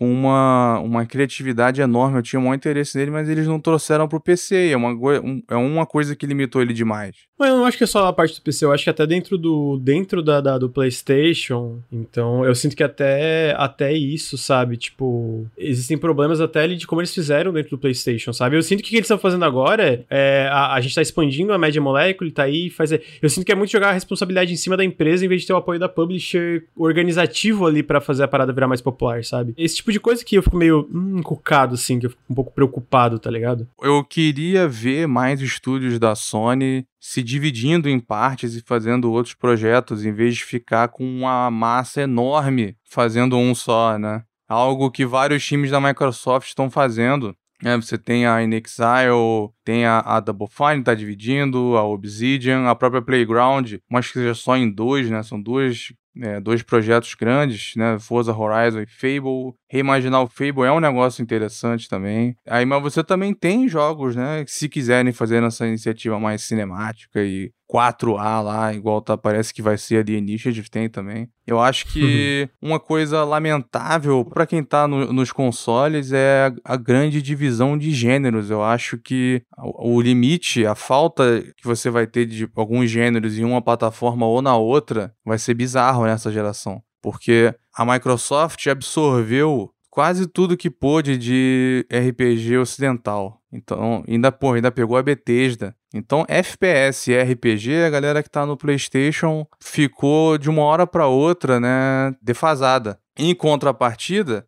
a Sony tá indo cada vez mais nesse tipo de jogo aí de prestígio que a Microsoft não está lançando, jogo de luta, eles também estão pegando, parcerias com estúdios japoneses, então tem um, um vão entre eles, né? Você tem. E tem também o do Switch, né? Porque o foco lá no Japão é esse, né? O... Se já tinha antes um movimento de influência pro Ocidente dentro da Sony, agora tá mais ainda com a queda do... da venda de consoles no. Consoles não incluindo o Switch, né? No Japão. É, não, não só isso, né? A gente viu uma matéria, esse tipo de coisa que é um pouco decepcionante para mim, tá ligado? Que, tipo assim, a gente viu uma matéria da Bloomberg na época que eles fecharam a Sony Japan Studios, que era tipo, cara, a maior razão é que estão tá, fechando a Sony Japan Studios é a falta de lucratividade, a falta de rentabilidade ali, não existem hits globais. Porra, mano, tudo precisa ser um hit global para ser viável? É esse tipo de mentalidade da indústria de jogos que eu detesto, que eu sempre fico comentando aqui em podcast, cara, é aquela parada de crescer, crescer, crescer, crescer. Quer ver um exemplo? É, que não tem nada a ver? Já vi um monte de desenvolvedor, analista de mercado criticando Among Us. É um, um jogo indie feito por duas pessoas, mas pra tu pegar a vibe que eu tô falando. Criticando o Among Us porque o Among Us não tá incluindo microtransação, não tá incluindo coisas pra monetizar quem tá jogando. E, cara, os desenvolvedores já falaram, cara, a gente não quer. A gente tá feliz com as vendas, É, a gente não tem nenhuma ideia. eles. A gente não tem nenhum plano no futuro próximo, médio ou longo prazo de botar nenhuma microtransação no Among Us. Cara, quem acha que a gente tá tomando uma decisão errada vai tomar no cu, tá ligado? Porque, pô, a gente não tá tomando uma decisão errada. A gente tá feliz com o que a gente tá ganhando, tá ligado? Então, tipo, é, o meu ponto é, tipo assim, só, só pra trazer, é, é isso. Eu acho que, pô, mano, às vezes tu focar em nichos não, não, não devia ser um problema, tá ligado? Especialmente porque eu acho que focar em nichos e trazer experiências di- diferenciadas acrescenta valor à plataforma. Traz público, traz até, o- até esse prestígio, sabe? Não, talvez não é um prestígio hollywoodiano ou esse tipo de coisa que tu diz. É hollywoodiano no sentido na vibe de algo como The Last of Us, eu chamo, chamo hollywoodiano por fugir da bolha de jogos, às vezes, mas ainda traz valor à plataforma, né? Então é isso que me frustra porque a gente pode estar vendo isso agora da Sony, mas a verdade é que a Sony não, não era isso, não, não foi isso por muito tempo. Próprio discurso do Sean Layden reflete isso, né? E eu não vou falar que o o Jim Ryan é necessariamente assim, porque eu acho que nunca é uma pessoa só que toma esse tipo de decisão, né? É uma burocracia, É, uma... o, po- o próprio Herman Hulst também é um cara que tá tomando essas decisões, né? Ele Pô, eu também- achei bizarro, mano. Ele ir lá e falar, pô, mano, o remake de Last of Us é muito caro. Sendo que, tipo, o que que fez eles ter tanto sucesso com Horizon foi exatamente uma Sony que falou, não, mano, vai ser caro, mas investe aí, faz esse projeto novo, arriscado. Um jogo pós, pós-apocalíptico de dinossauro robô com uma mulher protagonista, tá ligado? E, porra, aí um remake de The Last of Us é muito caro. Mano, vai pagar, vai se pagar, tá ligado? Qual foi?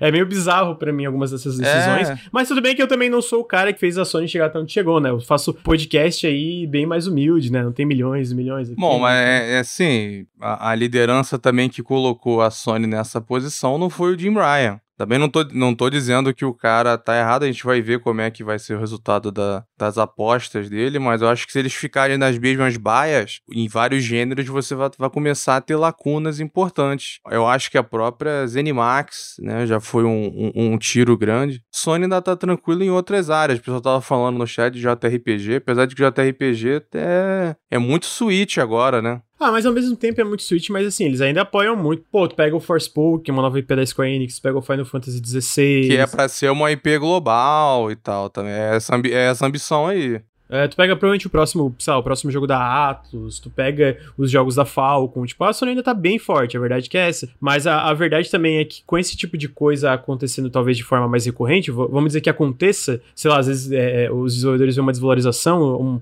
um- uma falta de foco no mercado japonês, a gente pode, pode ver essas empresas japonesas migrando pra outras plataformas, não necessariamente excluindo o PlayStation, mas negociando mais, assim, né?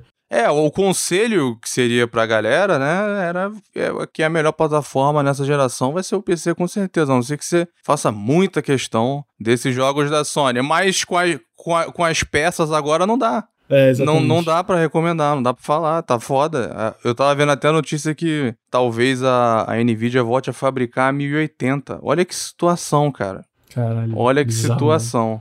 Então não, não dá pra falar pra pessoa montar o PC pra jogar esses jogos. Então tá, tá foda. Mas você tá falando aí da Atlas, tem até o, o rumor, né? De que tá Que vindo. Persona 5 vai vir pro Game Pass, né? Que vem pro Xbox, parece que tem muita gente falando, né? No Game Pass seria bizarro. Inclusive, né, o, o Granja falou pra mim no Ai, privado Deus. que ele faz cosplay de Joker se sair no Game Pass. Então tá aí, galera. Torçam pra esse jogo vir no Game Pass. Pra deixar claro, eu- a minha aposta foi assim, ó. Se sair no Game Pass no. É porque assim, o, o grande rumor é que vai ser pra Xbox, eu acredito pela aproximação da, da Microsoft com a SEGA, né? Mas a minha aposta foi, cara, se eles anunciarem, por exemplo, Persona 5 Royal, tem que ser Royal, tá? Tem que ser Royal, eu queria dar esse, esse parênteses, se for o Persona 5 antigo vai tomar no cu, não vale. Isso, era esse o boato. Se for o Persona 5 Royal e sai no Xbox, no lançamento do Xbox já no Game Pass, aí eu me fantasio do personagem do Joker lá do, do Persona 5. Mas não vai acontecer, eu tô tranquilo, né? No Game Pass de PC mesmo não sai nem fudendo, então eu tô, tô, tô, tô Olha, tá minha- tendo cada vez boato maior de bagulho bizarro saindo Ah, dia primeiro porra, no Game boato por Pass. boato, né, Luiz? Vai ter boato de Rare Replay no PC. Tem fumaça, alguma bomba vem, Granja, no Game. Tu viu? Teve algum insider que tinha uma boa credibilidade dizendo que é, o, o Outriders foi só o primeiro, que vem mais coisas desse, desse porte ou maior. Eu não acho que o do Persona vem, não, mas agora eu tô torcendo, né? Eu acredito de verdade que Persona venha pra Xbox por causa dos insiders que falaram sobre isso. Eu acho que a gente que tá constantemente acertando, já te provou várias vezes que tem de fato fontes. Eu acho que de fato vem. Eu acho que é uma possibilidade. Até porque a gente já viu muito tempo lá atrás. A gente viu lá atrás, é, vamos dizer, promessas da Microsoft. Cara, a gente quer melhorar o Game Pass de PC, a gente quer investir na nossa first party, a gente quer uma presença maior do Japão. E de fato isso tudo tá se concretizando. Tá vindo aos poucos, mas tá se concretizando, sabe? Uhum. Tipo, Octopath Traveler no Xbox, sendo que é um jogo, tipo, que foi em parte com o envolvimento da Nintendo. A gente vê mais jogos japoneses indo pro Xbox, a gente viu Kingdom Hearts, a gente viu isso, a gente viu aquilo. Pô, Yakuza, a série inteira de Yakuza no Game Pass, basicamente, fora o Sé- 7. É, a série, cara, isso aí é grande, né? Era, um- era muito associado ao PlayStation, agora vem a série inteira. Mas ah, é a lacuna a Atlas, né? É, eu acredito mesmo que venha. É o Nier, o Nier Automata É. no Game Pass, os Final Fantasy, Kingdom Hearts, enfim. Mas eu espero que eles vão também atrás de empresas menores, a Koei Tecmo, que a Koei Tecmo não é pequena, mas eu digo, talvez, tipo, num, num sentido de, de- de- percepção de público, tá ligado? Então, tipo assim, a Koei Tecmo, a Falcon, porra, mano, isso no Game Pass, sabe? Tipo, é, Trails of the Sky, eu acho que são jogos que po- podiam ter um apelo maior, é, podiam ter um público maior se talvez entrasse nesse tipo de serviço fora o que eles já vendem fora disso. Então eu espero que eles vão atrás disso. Eu acho que é bem possível incrível que o, o, o- Persona 5 venha pra Xbox, sim. Eu acho que é uma possibilidade grande, não duvido de nada. Agora, no Game Pass lançamento, porra, aí eu me visto de Joker aqui nessa porra mesmo, porque eu duvido. O Phil Spencer tava falando, né, na, na entrevista, uma ele entrevista citou ano Persona, passado. né, cara? Faz um tempo que ele citou Persona especificamente, cara. Eu lembro que ele citou, ele falou, pô, eu sei que a galera quer mais coisas, tipo Persona no Xbox, tô aí, tô tentando. É, Então, tipo, cara, e, e é estranho, né? Porque você tem a relação da SEGA trazendo tudo, porrada de jogo vindo no Game Pass deles, sabe? E trazendo jogos que não tinham na plataforma. Por que, que só a Atlus vai ficar de fora disso, entendeu? Acho que é meramente uma questão de, de acertar isso aí. E é um gênero que ele tá faltando um pouco, né? O Phil Spencer estava dizendo que Acho que gente até comentou no outro café que ele reconhece que tem gêneros que estão faltando um pouco no Game Pass. Um dos que ele falou eram jogos era de classificação livre, né? Uns jogos mais mais para todas as idades. Ele não falou JRPG, mas JRPG é um que na época que ele falou estava faltando. Eles estão trazendo agora em multiplataforma, mas acho que podem passar a investir nisso ou, ou tentar colocar no Game Pass no lançamento. Eu acho que algum JRPG esse ano eles botam. Depois do Outriders eu acredito. Algum eles botam. Tales of Arise, já pensou? É, esse, esse, esse tinha um boato. É, tem boato de tudo, né? Tem tanta coisa acontecendo, tem, bo- Tem boato de tudo. Esse ano, esse ano vai ser bizarro. Eu acho que se 20% do que tem de boato for verdade, o ano vai ser bizarro. Colocaram o Octopath, é, o leaker que tinha falado do negócio da Square. Eles falaram que tem mais seis jogos da Square vindo pro Game Pass aí, né? Jogos, pelo que eu entendi, voltados pro público japonês, né? Então, a gente vai ver provavelmente mais coisas além do Octopath esse ano. Talvez é, catálogo que já foi lançado, sei lá, um Tri- Trials of Mana, umas paradas assim, né? Mas o Satomi a gente falou, só falta legendar esses jogos pro PTBR, né? Que eu saiba, me corrija se estou errado, a Microsoft tem feito um bom trabalho de localização, de botar legenda em PTBR nos jogos deles, né? Isso é uma, é uma vantagem, né? É uma vantagem para vários desses estúdios quando eles são absorvidos, né? Principalmente a Microsoft, você tem esse dinheiro, você começa a ter língua pra caralho. E isso é muito caro. Tradução é um negócio muito caro. É, muito caro. É, o, o próprio Psychonauts 2 já confirmaram legenda PTBR, agora o, o Wasteland 3 tá com legenda PTBR. Basicamente, cara, todos os jogos publicados pela Microsoft vão ter legenda PTBR, muitos até dublagem PTBR, né? O Halo deve ter dublagem. Deve, eu acho que deve.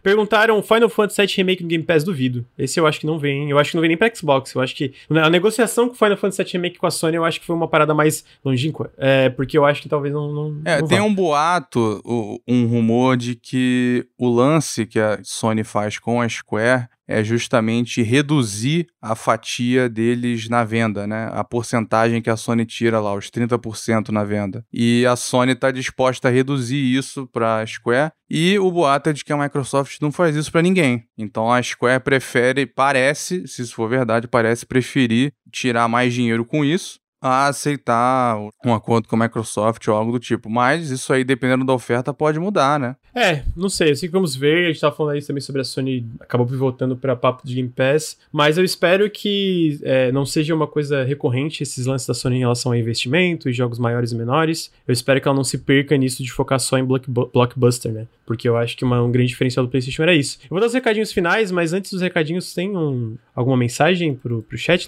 Eu queria agradecer algumas mensagens que tem. Agradecer o convite. Estamos junto. Eu queria agradecer aí todo mundo que, que veio. A gente conseguiu aí 13 subs. Lembrando que a gente tá com essa meta de subs. A gente bateu 10 subs, mas se quiserem dar mais dois subs aí pra gente chegar a 15, seria topíssimo. Mas a gente tá com essa meta de subs diária. Então, se você está escutando no feed, fica o meu apelo pra mim aqui em twitch.tv barra Link e considerar dar um subzinho pro canal. Esses subs estão fazendo uma diferença monetária muito grande pro Nautilus, ajudando muito a gente. Se você curte nosso trabalho, considere apoiar em apoia.se barra Nautilus ou picpay.me barra canal Nautilus. Todo o apoio faz uma diferença gigantesca. Então, considerem apoiar, é, porque o apoio de vocês é fundamental pra gente continuar fazendo esses podcasts, trazendo notícias e trocando uma ideia aí com todo mundo. Ah, queria agradecer a todo mundo que tá escutando o feed, todas as 300, batemos quase 400 pessoas uma hora, todo mundo tava ao vivo aí, numa segunda-feira de manhã, como sempre, agora no dia 12, de 4, 12 do 4. Segunda-feira que vem estaremos de volta com Café com Videogames. É isso, gente. Obrigado, Luir, obrigado, chat, obrigado a todo mundo. Valeu, Até- chat. Abraço. Até semana que vem. Tchau.